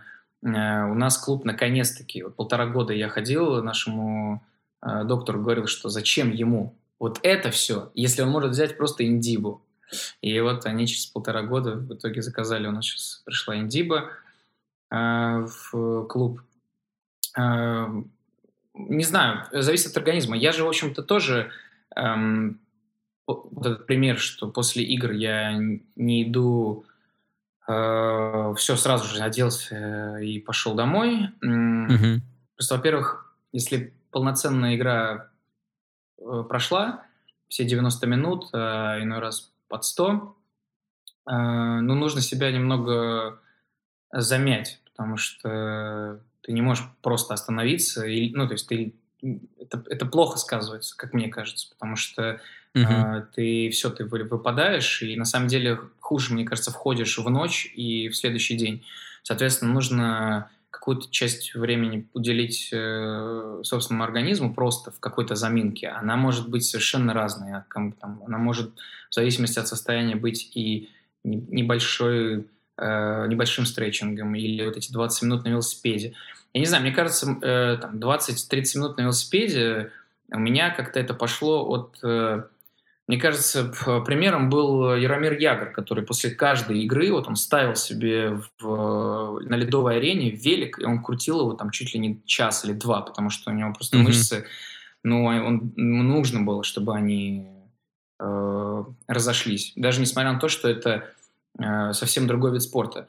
Я, в общем-то, этот, э, вот этот э, ковидный год, он мне э, подарил еще иную вещь. Э, я и так до этого был на связи с там, многими тренерами физподготовки и так далее, но а, вот эти последние два года а, я, в общем-то, отдал э, в руки профессионала да, свое и восстановление, и свою подготовку. У меня есть личный тренер по физподготовке, который мне, э, который мне предоставляет э, дополнительные тренировки в течение недели и uh-huh, после uh-huh. игр в том числе. То есть, если там, она мне скажет, не надо тебе ничего крутить, не надо ничего делать, не делаю, я не делаю это. Понятно. Да, и, угу. я, я могу, естественно, я могу по самочувствию, э, так как, в общем-то, большую часть своей карьеры я сам собой занимался и э, что-то приобретал, от чего-то отказывался, ясно, что интуитивно ты всегда понимаешь, мне нужно сегодня, вот мне надо, мне надо пойти покрутить, потому что,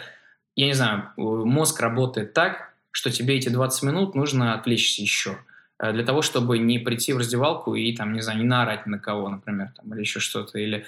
Но это же вообще психологически очень тоже влияет. Я иду эти 20 минут и, например, э, могу что-то сразу посмотреть. Uh-huh. Или пока что-то крутишь, мне может кто-то написать. Ты плох, ты хорош, ты ужасен, ты молодец, ты там это.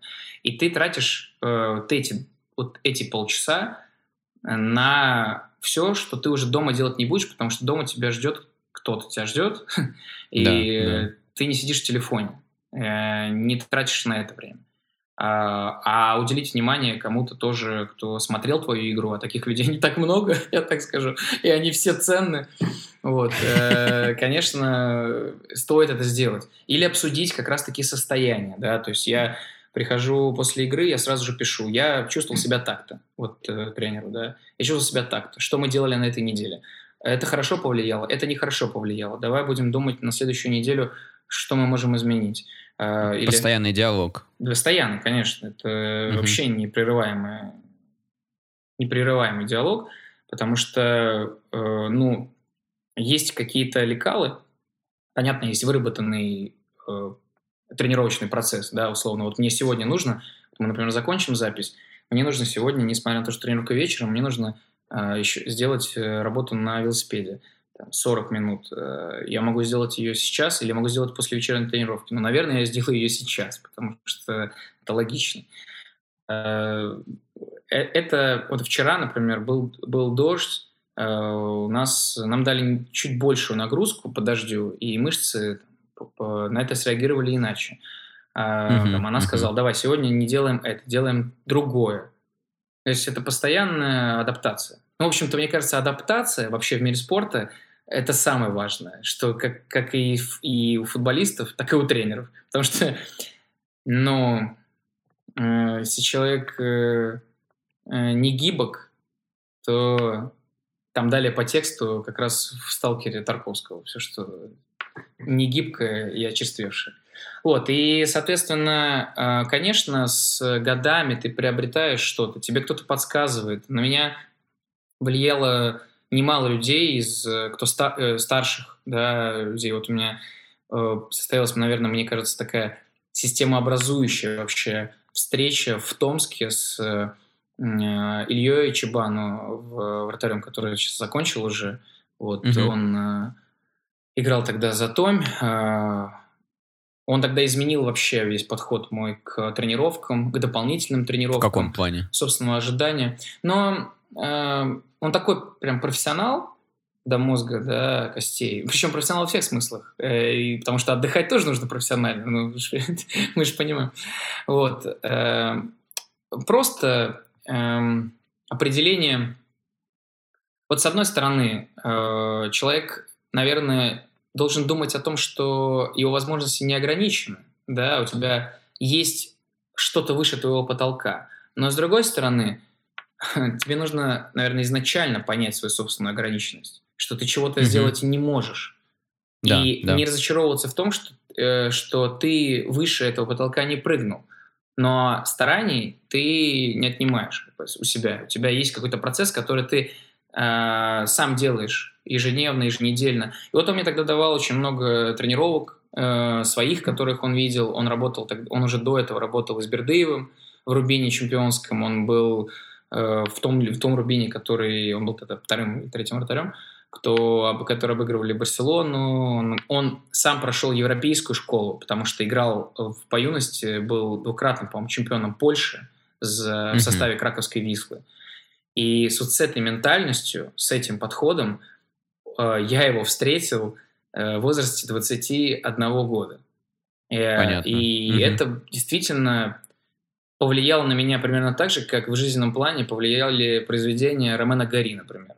Эм, э, и в футболе таких примеров у меня не один. Условно, год работы, пусть э, я так и не дебютировал в составе «Зенита», да, но год работы со Спалетти это, – это колоссальнейший опыт вообще всего. А, я, а мне тогда было 19. То есть вот эти Понятно, 19, да, 21. Да и все меняется, меняется подход к самому себе. Я там за эти с 2013 до 2021 сейчас я много раз менял там структуру весовую тела, да, у меня весил uh-huh. там, на 3 килограмма больше, потом меньше, искал какой-то баланс. Сейчас пришел к чему-то, э, к какому-то определенному весу, как я себя чувствую. Э, uh-huh Наверное, хотелось бы больше уделять, как мне кажется, стоит все-таки больше уделять внимание, и я, наверное, из, эм, такой, эм, ну нельзя назвать это, да, при, при, привычкой, э, но скорее избалованный, да, такой э, паренек тем, что у нас э, все-таки медицинская школа в России очень сильная. Угу. И честно, сколько уделяется медицине э, индивидуальной у нас, э, я думаю, что многие футбольные клубы могут завидовать этому. Я не знаю, наверное, в Германии, в Италии все-таки точно э, очень серьезный, приличный уровень, да, и в Скандинавии не исключено. Это все-таки на примере того, как они проходили ковид, тоже а, можно сказать. Но здесь, э, там, условно, Польша, в, ну, тяжеловато. Тяжеловато объяснять, э, что вот это можно сделать так, а это можно сделать так. Потому что, во-первых, я угу. как будто бы же не профессионал, но я же видел что-то другое, да, видел, как работают люди и... На себе испытывал. На, испытывал на себе. Э, испытывали на мне, я помню, в, в «Зените» э, аппарат э, э, по измерению лактата. У меня все пять пальцев были исколоты просто. А, и тогда Володя Быстров подошел к доктору и говорит, док, ты, если сейчас Гарику Денисову это предложишь, он тебя просто вышлет вообще сразу. А я потом не играл месяц на гитаре, потому что вообще не мог играть. У меня все подушки пальцев. Я а там нужно было бегать, но я типа бежал, не знаю, кругов 10. И на каждом круге в итоге меня кололи. А там нужно было по истечении какого-то времени колоть. А он просто пробовал. Говорит, так, сейчас попробуем, как это все делать. Все... Ну, за динамикой последить. Да, 10 пальцев. Ну, все пальцы, даже большие. Ну, это бред какой-то. Вот. Эм, эм, и больше хотелось бы, конечно, уделять внимание анализам крови, таким углубленным, да, угу составу мышечному какому-то, э, составу тела, с точки зрения питания. Вот э, вроде бы все э, в своей какой-то футбольной жизни я лично сбалансировал, но мне еще пока недоступен, я не могу понять все-таки, как э, из этого сбалансированного, например, питания, а из отказа от того, что просто ты действительно не ешь то, что тебе ну, неправильно есть, то, что тебе не требуется есть. Вот, вот, это, вот этот, эту разницу, наверное, хотелось бы все-таки еще uh-huh. вот эту, от, открыть вот эту дверь, понять для себя, как я могу действительно влиять на организм, э, не только с точки зрения веса, правильного веса какого-то, состава мышц э, uh-huh. и прочего, uh-huh. потому что я за собой замечаю, что там в отпуске я очень быстро теряю мышечную массу, не набирая при этом жировой вообще, в принципе, то есть вот, э, а, соответственно, в... в Трансформируешься да. в, в, этот, в режим отпускной, по ходу дела. Да, и когда возвращаешься, не то, что трудно набирать а, там, мышечную массу, а трудно просто себя э, вот в момент э, ощущения, что вот я вот тот, тот же самый, который был вот сейчас на пике сезона. Uh-huh, и как, uh-huh. вот за этим я говорю, слежу постоянно. И это такое это, конечно, не потеря какого-то обоняния, да, своего профессионального и там не скольжение от одного веса к другому э, или там состава крови э, и прочего, просто, э, возможно, более глубокое какое-то медицинское исследование самого себя и в том числе в клубах, потому что, ну, здесь, например, э, в той же Польше, да, здесь основные моменты смотрят, просто четыре теста основных сердце, угу. э, кровь, э, легкие э, и с нагрузкой ми- минимальной. Да, это вот то, что смотрят. Но уже когда мы в Рубине проходили или в Самаре проходили медицинские обследования, ну, там ты полдня проводишь. И ты mm-hmm. про себя знаешь mm-hmm. вообще все, на самом деле. И это очень полезно. Ну, это, конечно, это, это, опять же, та привилегия, которую тебе, возможно, дает футбольный клуб. В том числе за то, что ты ну, нельзя сказать, тратишь свое здоровье, но э, физически отдаешь себя на, на некое служение клубу, болельщикам, своей футбольной жизни. Вот потому что самому я, в общем-то, как раз в Петербурге я проходил все эти обследования сам э, в медицинском центре СК и uh-huh, uh-huh. наблюдал за какой-то динамикой, за тем, что есть а, а чего нет в моем организме. Угу. А в целом, а, какие отличия вот в России и в Польше а, у футболистов вот по отношению к своему здоровью, к восстановлению и так далее? Или такой прям Не, бо- думаю, большой разницы нет? Нет, я думаю, А. это такой архетип футболиста, он э, не сильно отличается на самом деле. Отличается просто подход к, говорю, к самому процессу, возможно, местами и отношения. Ну, то есть кто-то, мне кажется, просто европейцы во многом полегче переносят э, вообще э, вот эту смену декораций от э, там, побед, поражений, от э, а, ощущения.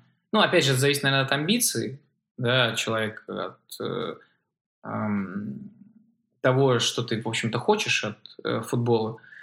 Да. Но они быстро переключаются, это правда. Мы, наверное, нам, нужно, нам требуется дольше времени на переключение с той игры, которая прошла, и Мгм. последующего дня. Сейчас много молодых тренеров, ну, не просто молодых, современных все-таки тренеров э, в России в том числе, которые помогают, кстати, футболистам в этом смысле. Мне кажется, и э, ф- Тихонов Андреевич, и Слуцкий Леонид Викторович, э, тот, тот пример, когда ты приходишь даже после поражения, мне кажется, в, по- в понедельник тебя сразу переключают. Все, у тебя уже Мгм. Без какой-то выспренности, без напыщенности, без э, супер там ритуалов, шам- шаманства, камланий, просто тебе объясняют, что life goes on, и э, у тебя могут быть ошибки, ты их исправляешь, у тебя э, это процесс. Вот. И если все выстроено правильно, то этот процесс просто принесет результат. Ам, что касается отношения к медицине и, и к чему-то, но кажд- каждый, опять же, говорю, национального принципа нет. Ну, то есть э, просто э, кто-то относится к себе супер профессионально, да, кто-то Мгм. вообще себя знает там досконально. Вот я уже упоминал сегодня Андрея Ляха, но это человек, который, мне кажется, каждую ниточку вообще в своем теле просто знает. Есть э, люди, которые, вот пример, да, э, в моем клубе сейчас является спортивным директором, человек, с которым я вот полтора года назад еще на поле выходил, э, словак. Э, Он играл до 37 лет здесь. Мгм.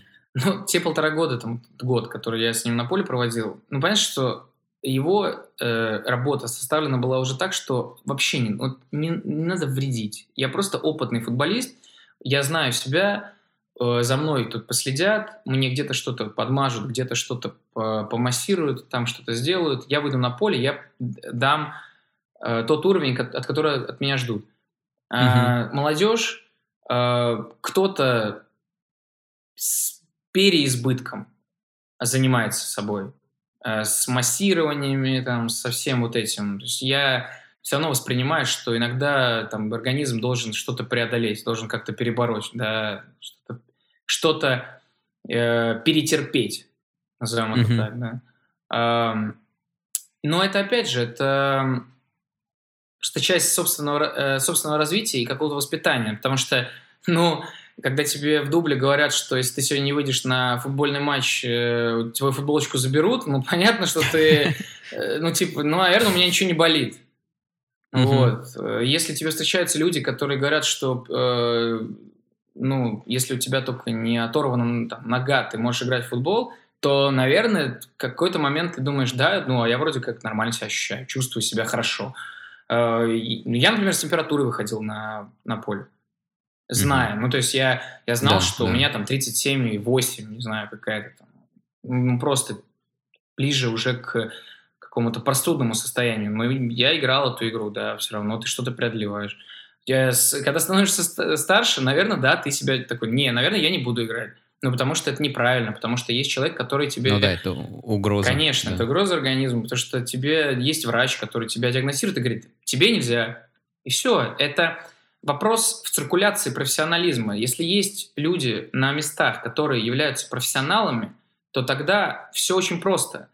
Ты приходишь, тебя смотрят, тебе говорят, ты это принимаешь.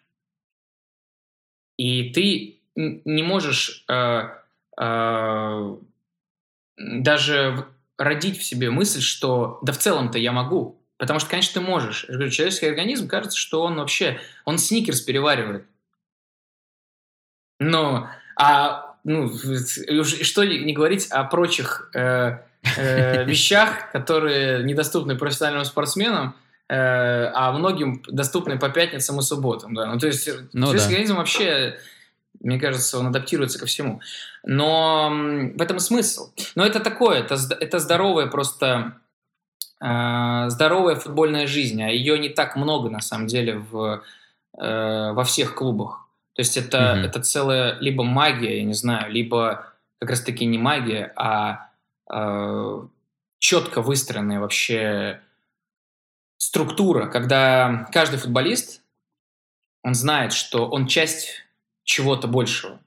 В этом, mm-hmm. в этом суть. То есть э, почему многим требуется психологическая какая-то там, поддержка или еще что-то? Ну, потому что иной раз ты думаешь, что а зачем я, да? Но на самом деле ты даже тот футболист, который какое-то время не играет, а, его задача это... Эм, ну, он может и навредить, и помочь. Конечно, и... конечно, конечно. Он, он тот, оказать влияние тот, на Тот элемент, который э, ежедневно, во-первых, сопряжен с другими участниками, во-вторых, он должен быть готов всегда, в этом, в этом смысл. И, соответственно, как и медицина, как и тренер, как и Э, ну, тренерский штаб, так и футболисты. Все воедино, все взаимосвязано. Ну, не может быть, да, такого, что у тебя кто-то один, там, не знаю, врач, который всех запрещает играть в футбол, а тренер, который говорит, да, ты, в принципе, нормально себя чувствуешь. Mm-hmm. Но ясно, что это все работает только в комплексе. Эм, поэтому, не знаю, у европейцев подход простой, реально. Вот они как-то проще относятся, наверное, к этому. Потому что ты приходишь, тебе врач говорит, э, я, я вижу у тебя там, микронадрыв. И, mm-hmm. ну, наверное, ты как ты примешь хотя бы это как, как часть э, рабо- рабочей жизни футбольной. Э, другой момент, что ты уже выбираешь восстановление свое, и в, в этом смысле ты где-то, да, как любой спортсмен, должен что-то преодолевать. Ты не можешь просто я три недели ничего не делаю, и у меня все пройдет. Ну, такое, это, это работает как... Это работает как э, э, этот э, знаменитый доктор, «А у меня вот здесь болит, я так делаю, а ты так не делай. Примерно так же. Вот. Понятно. И в связи с этим у них э, и отношения и к медицинскому штабу, и к тем же каким-то штатным сотрудникам, типа психологов. Хотя uh-huh, uh-huh. они себя не называют, кстати, психологами, и это, это очень важное э, разграничение. Э, я тоже э, считаю, что это не штатный психолог или психолог, который работает с командой. Это действительно mental coach. Uh-huh. Mental coach – это, как мне кажется, нечто иное. И вот этот год у нас в клубе был, правда, он ушел. Какая жалость, действительно. Он а. именно... Ну, я как раз сделал выпуск э, с эм, спортивным психологом «Динамо Москва». Mm-hmm. А, ну, у нее был немного другой подход к этому. То есть она скорее не про mental coach рассказывала, она как раз говорила, что она не mental coach, можно сказать так. Да? То есть, видимо, да, разные подходы э, все-таки тоже в работе, разные цели ставятся.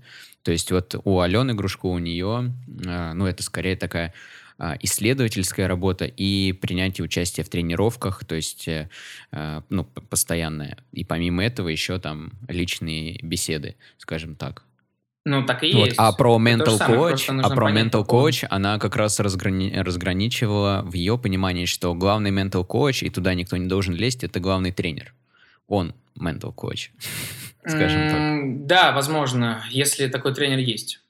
Ну да, да, конечно. Все-таки главные а, тренеры тоже отличаются по стилю очень да, сильно. Да, в этом, в этом возможный смысл. Я думаю, что э, человек, который работал у нас как раз-таки mental coach, он, в общем-то, и был тем человеком, который единственный вообще подходил и разговаривал с футболистами. Да, uh-huh, uh-huh. Тренер не уделял такого большого внимания индивидуальной какой-то подготовке, индивидуальным там, разговорам.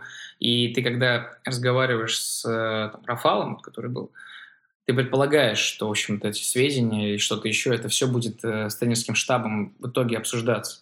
Ну, то есть uh-huh, это uh-huh. Э, как будто бы дополнительный просто э, не, на, не нагрузка, а дополнительная э, символизация. Как, как тестирование? Ну, не то чтобы тестирование, нет. То есть э, э, вопрос в том, что э, я так скажу. А, у меня, у меня вообще был опыт общения, вот два, а, с э, психологами, да, с конкретно mm-hmm. вот этим человеком, который в Польше здесь работает, и с одним человеком, которого попросил между стыковыми встречами прийти к нам на базу э, Валерий Кузьмич Непомнящий. Mm-hmm. А, ты был и есть его друг, я думаю, местный, томский. Я, я просто помню, как э, мы сыграли с Уралом, мы проиграли 0-1, э, игра была не просто равна, мне казалось, что мы вообще практически переиграли Урал тогда, но проиграли. У нас три дня до игры. Э, в таком срочном порядке, в кризисном, да, он попросил человека поговорить с нами. И сидит напротив профессионал и говорит мне, я не знаю, что я здесь делаю. Потому что я не понимаю специфики э, футбол, футбольной, да. Расскажи мне, расскажи мне, что ты ощущаешь. Расскажи мне, что ты, что ты думаешь. Что нужно сделать, чтобы ты был лучше. Что нужно... Um, и вот как... Мне кажется, это только раздражение может вызвать, нет? Ну... Когда человек говорит, вот, что он не знает, что он тут это, делает, но, но это... что-то он тут делает. Ну, это такое, это такое. Это был интересный диалог, на самом деле. У меня не было никакого раздражения, я был да, воодушевлен, mm-hmm. потому что мне хотелось э, в премьер-лигу, я вообще не думал об этом. Вот. Эм, не-не, он такой, ну, он такой приятный мужчина. Эм, смысл именно... Я э, почему привел этот пример? Потому что называть можно, на самом деле, вообще можно по-разному называть, да. Я почему, почему я, например, считаю, что mental coach, потому что он часть штаба.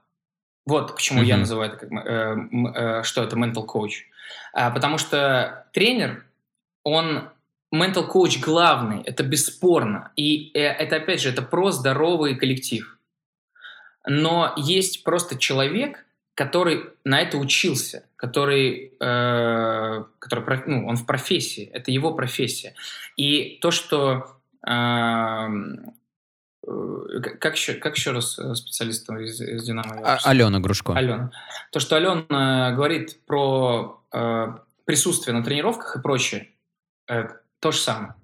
То есть uh-huh. это тот человек, который смотрит за тренировками, который наблюдает за твоими действиями, не только с мячом, вне, на твою реакцию, которые смотрят, как ты реагируешь на ошибки свои, на ошибки партнеров, а, смотрят э, язык тела, приводят примеры, проводят общие какие-то лекции для команды. А, у нас даже настраивал как-то перед играми, я помню. То есть у нас, например, коуч mm-hmm. просто сказал, вот сейчас вам Рафал расскажет, что вообще нужно сегодня делать.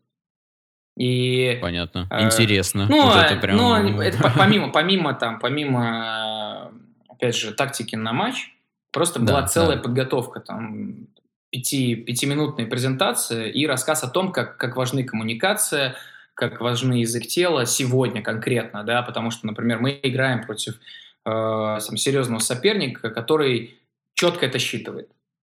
Uh-huh, эм, uh-huh. Это было любопытно, это было интересно, это было полезно на мой взгляд. И это просто про то, что человек находится в штабе, внутри. Он часть э, тренерского штаба.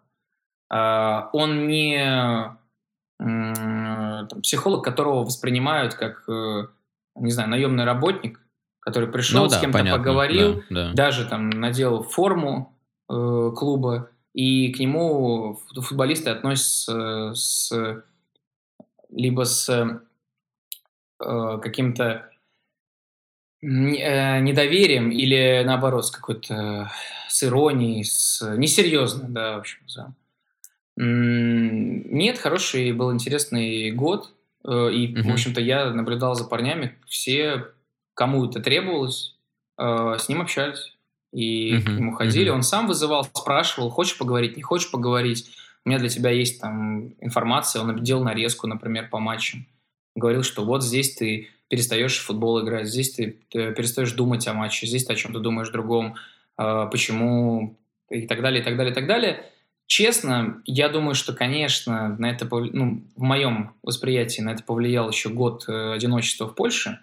Понятно, что мне просто, наверное, требовался такой человек, несмотря на то, что я сам себе, в общем-то, coach, э, и у меня есть не так много, но все-таки есть друзья, с которыми я могу поделиться вообще всем, да, что да. уж говорить о семье. Но все-таки человек, который каждый день с тобой, который смотрит, наблюдает за тобой на футбольном поле и может со спортивной точки зрения с тобой поговорить, это, как мне кажется, это важно. И вот в Польше они воспринимают это, наверное, чуть по современнее, чем у нас. Угу. Ну, у нас, как я понимаю, буквально в нескольких клубах только есть спортивные психологи. Вот, но в целом вот в футбольных клубах и вокруг футбольных клубов работает большое количество разных людей. Э, которые там в разной степени должны э, помогать улучшать результат команды. И, наверное, многие футболисты по-разному относятся и к спортивным психологам, и там к нутриционистам, э, и так далее, и так далее. А вот интересно было бы узнать, какие вообще футбольные профессии ты выделил бы как реально важные для результата. Может быть, эти профессии ну, там, не распространены или, наоборот, распространены, но футболисты иногда недооценивают предлагаемую помощь. Вот что бы ты каких бы специалистов, какие профессии ты бы выделил в таком плане? Два специалиста, которые влияют непосредственно на результат. Агроном и Это вообще номер один, да? Да, и портной. Вот вообще нет портных в футбольных клубах. Есть э, Э, есть Леш, Леша в «Зените» есть, да, обущ... ну, портной, который шьет обувь, обувь, который следит а, за обувью. я понял, да, да, да. Не-не-не, ну я иронизирую, конечно, но это, это действительно очень это важно. Это, это важно, реально важно, серьезно. Это вообще, я, честно, так как э, э, максимальный, ну, опять же, нельзя сказать, что я какой-то, не знаю, архаик или э, ретроград, э, но уже лет 10 играю в одной модели Boots, а mm-hmm. ее найти очень сложно, а содержать их в, при жизни еще сложнее, чем, э, не знаю, э, сыр в холодильнике. Соответственно, мне хватает их на сезон, на полтора, там максимум как-то продлеваешь на два это с горкой. И mm-hmm. вот э, как раз-таки человек, который бы мог прошить бутсы, его здесь в Польше очень, очень не хватает, а в России таких э, и при клубах есть, кстати, и вот, э, ну, не, не, не во многих, но при каких-то клубах они есть. Это очень реально важная профессия. И, футболисты, которые сменяют бутсы каждые три недели на новые модели, ну, они, наверное, не ощущают этого. Вот. А а те, кто играет в старых, в старых моделях или э, просто пытается сразу же подготовить э, угу. свои бутсы к футбольному полю и не думать о том, что ты натрешь себе мозоли, э, или, например, что ты выйдешь э, играть в разминочный квадрат и первым касанием куда-нибудь его в колени своему партнеру пробьешь вместо нормальной mm-hmm. передачи и сразу же выкинешь эти бутсы на свалку, Конечно, человек, который занимается бутсами и подготавливает их, это очень важная профессия. Вот. Так что агроном, портной, э, обувщик.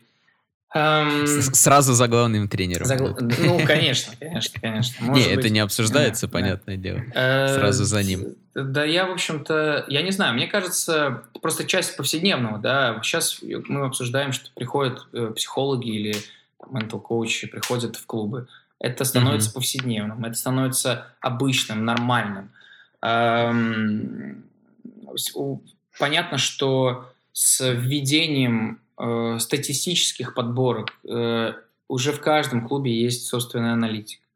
Э, есть аналитики, которые хотят стать тренерами, и для которых это год-два жизни, э, mm-hmm. приобретение опыта и дальнейшее дрейфование в э, водах сокера.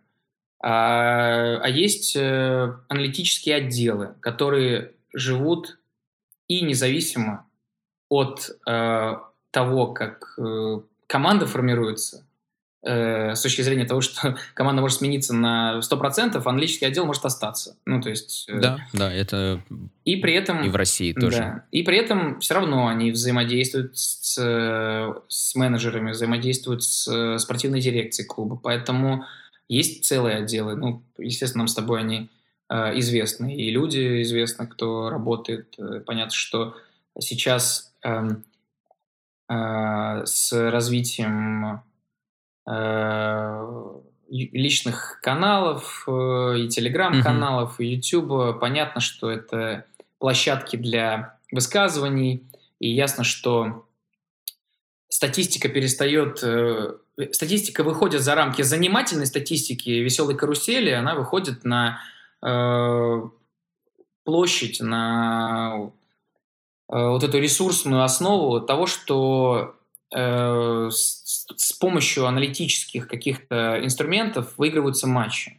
И ну то, да, что... да, Data Science э, да. идет э, очень высокими темпами вперед. Да, да. Ну и, соответственно, я думаю, что наличие, конечно, э, людей с нетривиальным взглядом, с э, креативностью в с, креативность, с, кре, с креативной основой в сухость, сухости чисел, uh-huh, э, uh-huh. это очень ценный актив. Да, ты вот это хорошо подметил. Мне кажется, все-таки э, здесь, э, ну, это такое поле, которое еще во многом неизведано, и без креативности как раз не обойтись, это точно. Помимо того, что уже придумано, все-таки э, нужно придумывать что-то новое постоянно, так как а, уже придуманное быстро оспаривается и устаревает, и нужно двигаться вперед, вперед, вперед. И, ну, как мы видим сейчас и в открытом доступе, то есть вот те же там телеграм-каналы, грубо говоря, посвященные аналитике, и э, даже, ну, сейчас в такую обширную журналистику спортивную в, ну, на больших ресурсах уже никого не удивляет упоминание различных статистических параметров э, и так далее. Все это развивается, развивается, развивается. Ну, и, конечно, очень интересно за этим следить и быть частью этого. Да, и есть какие-то примеры, когда э, в этом э, адаптивном поле э, все равно еще кто-то тянет, там, э, тянет за хвост, э, не дает там, какого-то развития, да, потому что много примеров, когда, mm-hmm. э, ну, ясно, что клубы делятся друг с другом, э, видеоматериалами, кто-то же все-таки снимает, сейчас можно, не знаю, там на 4 КК, HDDDD, там все эти форматы, которые только возможны, как будто ты там находишься на поле, не знаю, только иммерсивности какой-то не, не, не достает. А, но все-таки в поле результата все равно многие аналитические отделы а, не дают материалов, например, да, uh-huh. и не понимают, uh-huh. что это на самом деле способствует только тому, что картинка у всех хорошая. И независимо от того, кто будет как готовиться, все равно кто-то найдет какую-то картинку.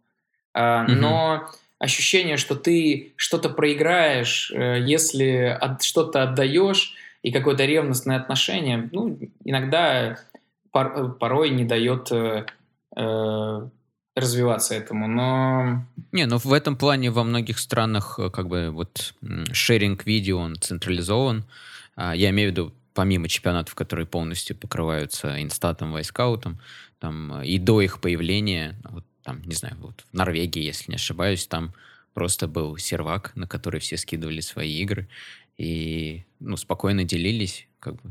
Это круто. Этим. Не, Это да. круто. А с другой стороны, есть страны, в которых до сих пор, там, ну, какие-то вторые, третьи лиги не покрываются платформами, и каждый сам как-то отдельно снимает свои игры, потом как-то что-то где-то пытается найти. Ну вот в 2021 году это уже выглядит как, ну, прям дичь, сложность, непривычно, неудобно так работать. Да, да, вот, поэтому, поэтому да, какие еще, ну, какие, какие еще профессии? Я не знаю, ну, должен... Ну, я говорю... ну вот э, интересно, как ты от, относишься к работе с агентами. А, Они, агент, понятное да. дело, не в клубе. Я забыл даже, я просто забыл уже даже, что, в принципе, агенты существуют. Вот. Э, не знаю, не знаю, не знаю, очень сложно. У меня, лично у меня у самого взаимоотношения всегда с агентами такие э, не как противоречивые да, противоречивые. Угу. Но что... ты, подписывался на кого-то в долгую или ты работал всегда, а грубо говоря, меня, там, авторизацией? Ну, так, так получилось, да, что у меня были взаимоотношения с одним агентом э, угу. долго, только потому что э, он работал, с, то есть он пытался подписать э, еще нас по юности, с 15-16 лет, и это некое обязательство, которое ты еще делал там, с родителями, да, и впоследствии ты вот этот шлейф тянется, у тебя он сохраняется, и, и, и иногда ты думаешь, так, я могу принимать решение здесь сам или не могу принимать решение сам.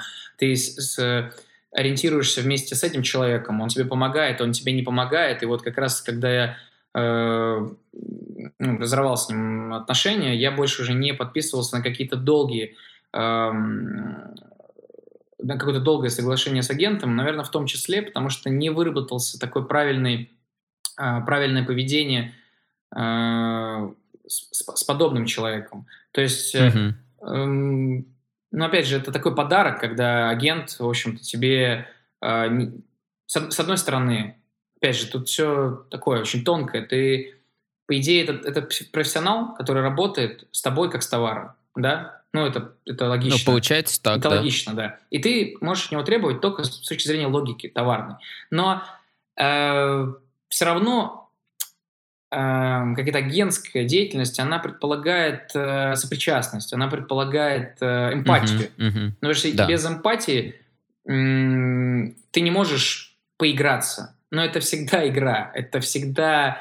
Э, это рынок рынок предполагает э, элемент блефа, обмана, э, продажу Донарумы до того, как он э, стал ферить вновь. Ну, то есть э, uh-huh, uh-huh. Рассказ о том, что твой футболист лучше всего, даже несмотря на то, что он не лучше всего. Э, или быть честным с конкретно человеком, да, говорить о том, что ты сейчас не хорош, или что ты, ты в целом хорош, а, ну, тебе нужно работать. Я думаю, что очень мало, мы, все, мы с тобой сегодня говорим о балансе, очень мало баланса. Очень мало людей, которые понимают, что э, квалификация не меняется.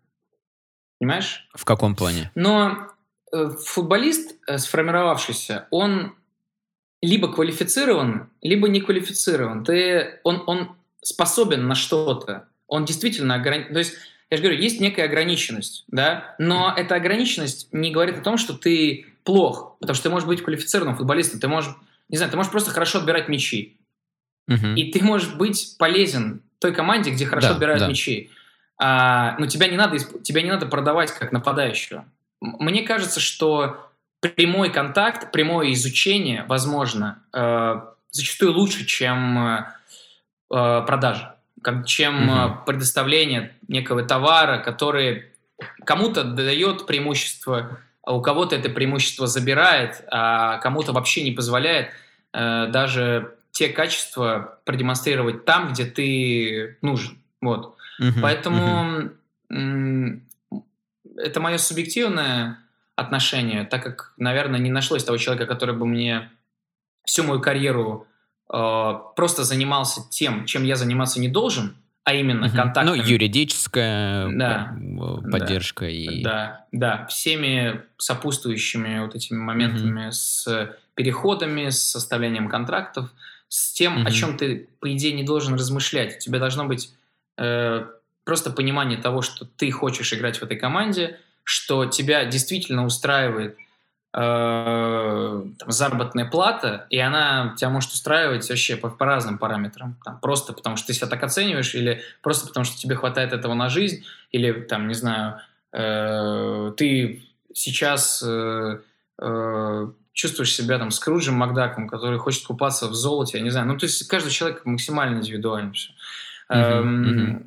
И не заниматься тем, что ты становишься как бы элементом этой э, игры. Потому что всегда кто-то захочет э, продешевить или наоборот как-то сделать лучше для самих себя. Э, не все клубы, наверное, думают только об игроке. Э, это правда. Поэтому на этом огромном-огромном поле с карточками и фишками ясно, что эм, отношение к медиаторам, отношение к тем, кто а, является связующим звеном, а, оно простое.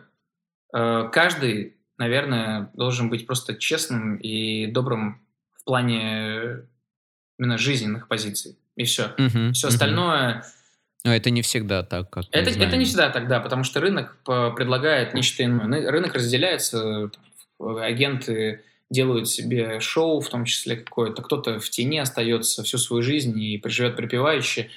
А, это просто, как мне, как мне сказал однажды Тимофей Маркасов на мой вопрос там один по поводу э, как раз-таки контракта, я его спросил, как? Он сказал, this is life.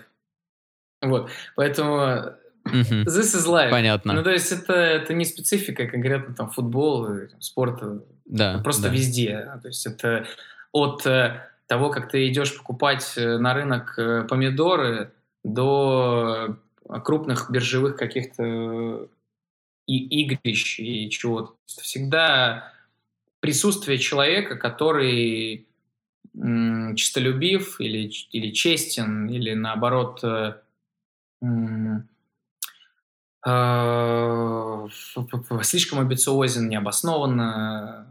Соответственно, к агентам всегда такое отношение. К, наверное, тем, кому, кому действительно ведут карьеру тихо, спокойно, э, таким людям у меня уважение. Реально. Без... без я, так, я так тебе скажу. Две вещи, которые я не люблю. Рассказы. Обещания, рассказы всякие о будущем Да, да. несбыточном. Вот. И вторую вещь. Это все касается... Знаешь, вот как э, по-польски прошлое и будущее. Знаешь, как звучит? Как? Пшишлось и пшешлось. А, очень, очень такой незаметный э, Небольшая э, разница. свистящий звук, как между комическим и космическим, да. Так вот, так вот эм, рассказы и вторая часть э, нелюбимого мной это вопрос, ну что мы могли сделать? Мгм. Потому что всегда, мне кажется, ты можешь что-то сделать, равно как и я, как спортсмен, Да, всегда могу да. что-то сделать. Ну, то есть, э, вот. Понятно. Ну, э, как раз вот переходя от агентов еще по профессиям, интересно на твоем пути, ну и в целом, как ты к этому относишься, а, раз- различные финансовые консультанты. Насколько я понимаю, там, ну, насколько мы видим, точнее, в открытом доступе, некоторые футболисты очень странно распоряжаются своими деньгами, вляпываются во всякие истории. Ну и не только футболисты, все могут оказаться на этом а, месте. А, ты встречал футболистов, которые реально заморачиваются по этому поводу, нанимают финансовых консультантов, стараются во время своей э, футбольной карьеры начать уже ну, э, строить из своих э, актив, ну, строить какие-то активы, которые будут помогать ему в будущем, подушку безопасности какую-то свою выстраивать э, грамотно, и так, там, может быть, стараться инвестировать во что-то. А, Или же это редкость, это не так популярно, и развито в среде футболистов. Повар еще важная профессия. Повар. Клубный повар. Ну, явно важнее финансового консультанта, точно. повар и человек, э, и этот, э, сейчас скажу тебе, э, э, звуковой редактор на стадионе. Вот кто музыку А ставит. это почему? Вот кто музыку перед игрой ставит.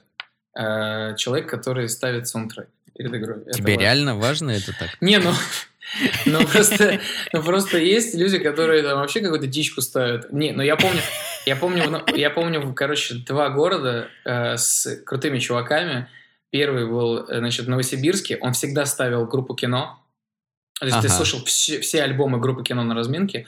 А во Владивостоке а, мужик выходил, эм, по-моему, это чуть ли не бумбокс был вообще, который он подключал. И там реально из одного какого-то репродуктора э, играли там, хиты, хиты, хитяры 90-х там, или еще что-то. Э, было очень смешно. Я не забуду, когда в Урале работал э, в перерыве матчей танцы майонеза. Да, Вот конечно, это, пчелы, это, майонезы, это было, да. это было. Ну, а это Тоже смешнее, неплохо. конечно, э, мем, где э, этот Бал Воланда поставили музыку из «Мастера Маргариты».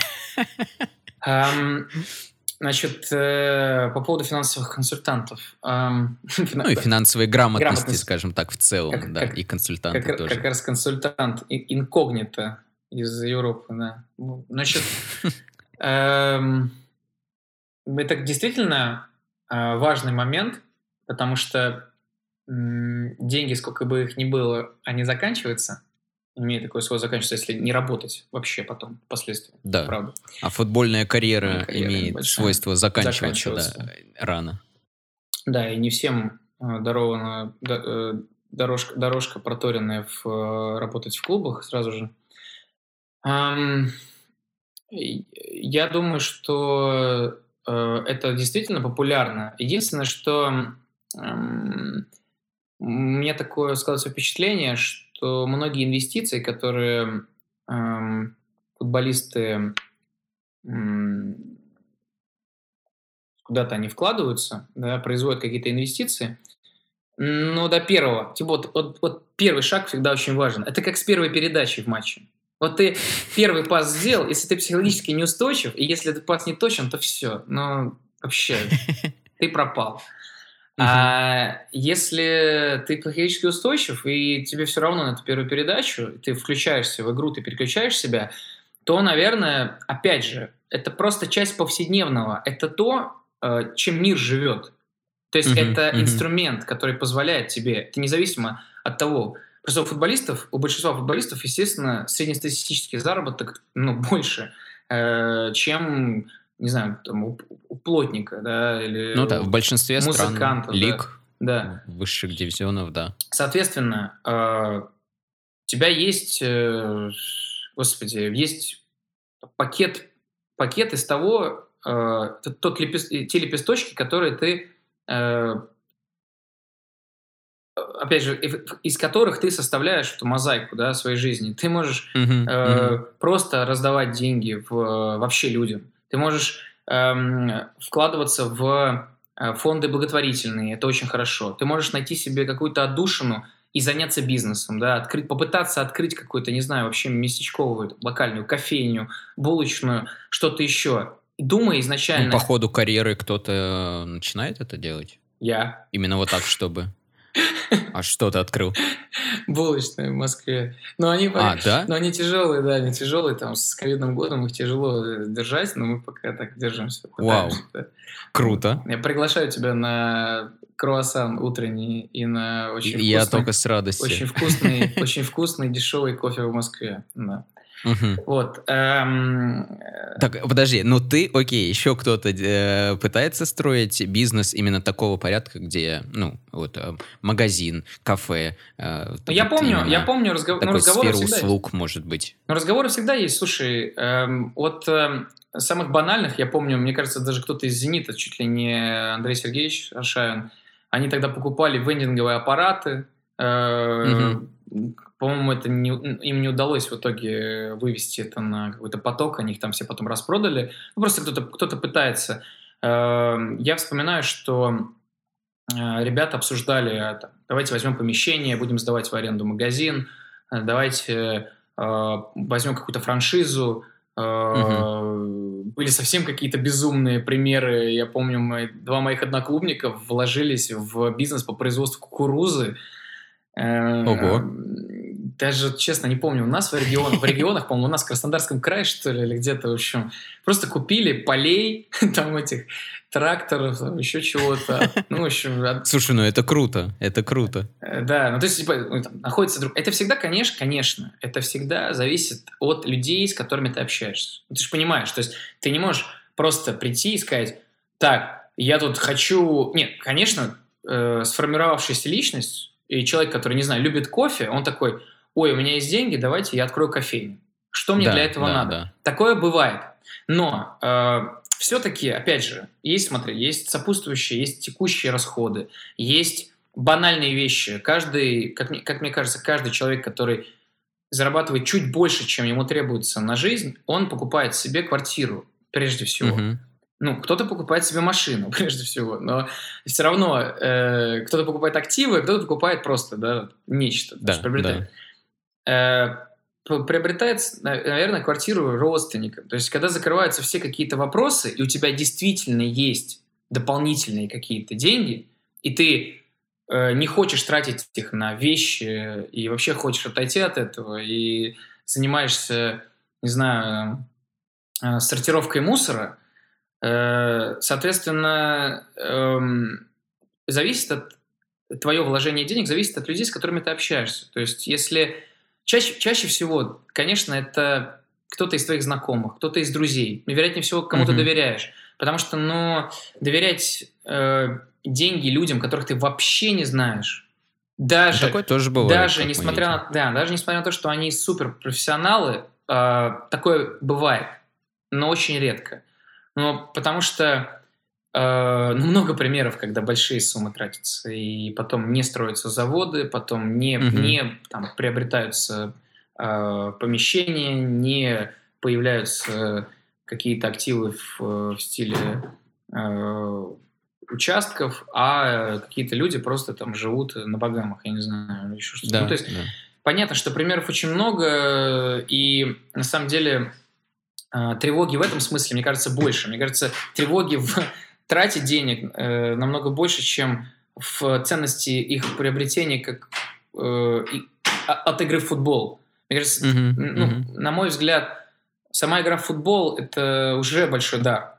Э, и в моем смысле я всегда э, оперировал такими понятиями, как э, если моя мама живет хорошо и достаточно, и всего, всего э, достает, мне, мне больше, мне вообще большего не надо. Ну, то есть я э, э, человек, который счастлив по-своему.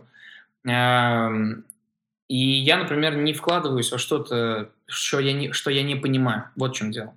То есть мне бы, может быть, и хотелось. У меня есть друзья-футболисты, которые э, занимаются инвестициями, сами открывают свои пакеты, да, делают себе э, брокерские счета, э, ежедневно этим занимаются, следят за этим. Я, наверное, не, не столь увлечен mm-hmm. э, тем, чтобы открывать брокерский счет и за этим постоянно следить, радоваться там каким-то минимальным э, процентам, которые накапливаются, или наоборот играть в какую-то и в долгую, или играть в короткую, mm-hmm. или на курсе валют э, что-то делать. Мне кажется, каждый сезон что-то новое. То есть там был момент, когда, ой, сейчас давайте на курсах валют поиграемся, давайте. Потом, о, давайте сейчас будем инвестировать в зарубежные активы, там какие-то. Ой, сейчас э, там рубль просел, падает, давайте э, посмотрим, что можно сделать с э, гос э, этими облигациями. Давайте, ну, то mm-hmm. есть постоянно идет как, какое-то изменение. Для меня, так как я этого не понимаю, нет человека, который бы активно мне это объяснил, хотя тот же самый Илья Чебанов, например, работает сейчас в Московском кредитном банке. И как раз-таки многим футболистам, с которыми он играл, он очень сильно помог тем, что то, о чем ты сказал, э, на длительное какое-то время, на будущее, э, разделить этот пакет, э, провести вот эту стратификацию, да, деление там, пирога того, что ты тратишь, и то, то, что тебе требуется на расходы на будущее, он, в общем-то, финансовой грамотности действительно там обучает ребят. Угу, круто. Но он в этом, он, он в этом, разоб... так, он в этом разобрался и разбирается каждый день. И многим футболистам, которые, с которыми он играл, он, ну, он ведет их дела. А, насколько успешно, они могут сказать только сами. Я не могу сказать mm-hmm. об этом. Ну и да? спустя время. Да, спустя какое-то время. А, открытие чего-то. Это интересно, что вот к таким специалистам тоже обращаются. Хоть, конечно, играл э, вместе с этими игроками, да. я думаю, раньше, но это очень интересно. Да, ну есть вот Игорь Портнягин, который мне тут полгода назад позвонил и сказал, слушай, тебе, ты знаешь, вот есть такая штука, надо вот, надо поизучать. Я сейчас изучаю. Ну, он просто очень интересный парень, он, у него действительно там всегда было, э, всегда был интерес, всегда было влечение к э, какой-то вот этим финансовым э, историям. Э, там, с, как я с ним, с ним познакомился, наверное, тоже ему лет 20, 23 ему, наверное, было. Вот, и вот он сейчас как раз занимается тем, что он занимается этим сам без uh-huh, э, uh-huh. консультаций финансовых. То есть он, э, по-моему, почти, ну, не все свои средства, естественно, но он э, прогоняет. Это хороший пример. Это же, это хороший, это пример. же хороший пример. Это хороший пример, да. Он долго-долго сидел, э, изучал, uh-huh. смотрел, выработал для себя какую-то там систему и от нее, в общем-то, отталкивается. Эм, по поводу всех, по поводу всех остальных, ну, эм, я думаю, до какого-то момента ты об этом не думаешь. Ну, Конечно. Большинство да. не думает, в Да, случае, до да, какого-то момента. да. А, у меня, например, другая была сторона. Я э, много думал э, о каких-то вещах, куда бы мне хотелось э, а, интеллектуально вложиться и вместиться, и так долго думал, что никуда и не вкладывался долгое время. Вот. То есть, ну, ну реально, потому что э, я такой, с одной стороны... эм, Метался от одного к другому или не решался? ну, ну, э, нет, каждый раз ты, ты начинаешь думать, то есть, да, что, чего, что ты все-таки думаешь больше не о эм, администрировании, да, не о Мгм.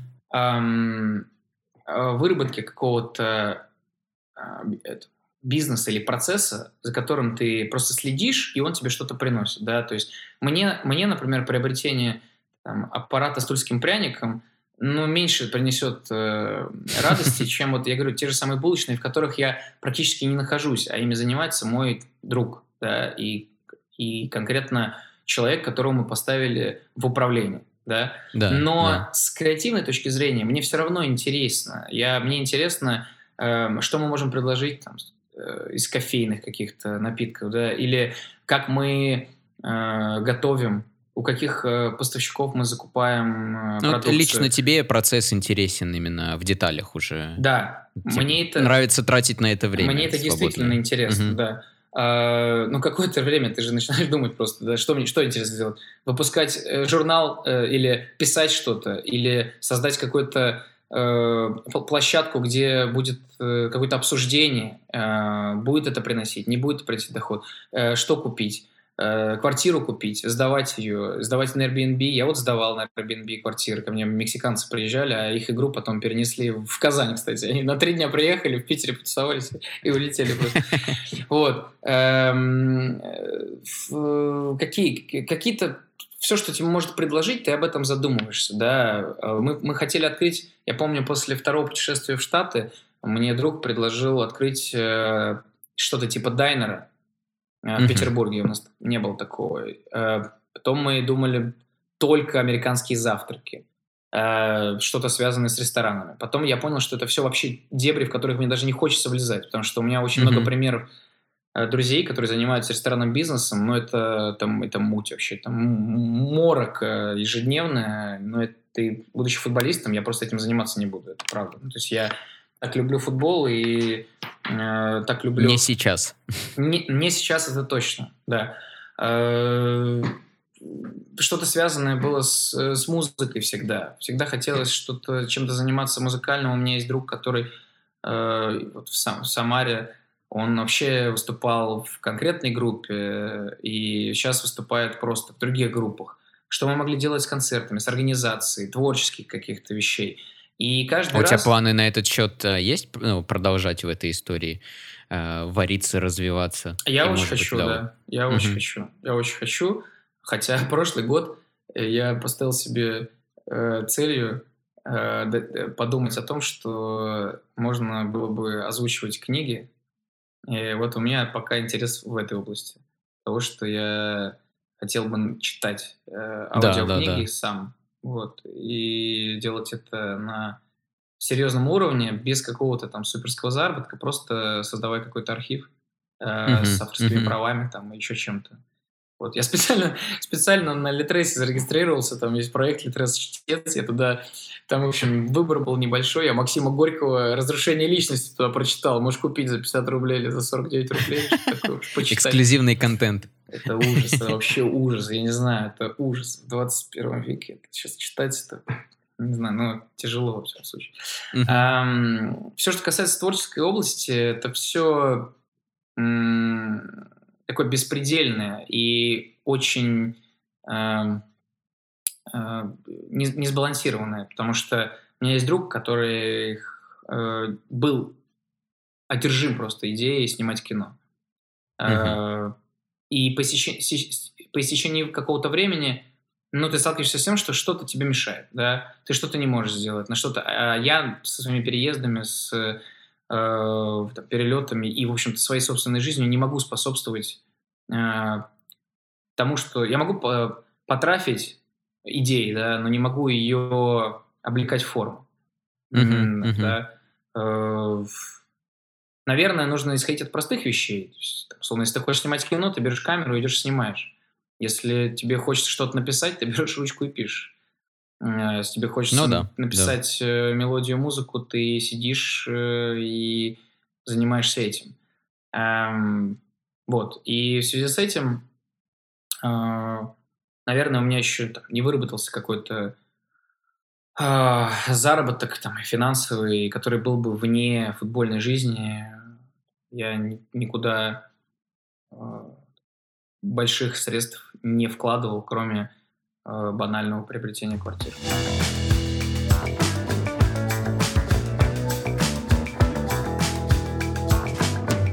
Да по профессиям, не знаю, зубной врач важен очень. Э, Потому что вот э, насколько важны зубные врачи.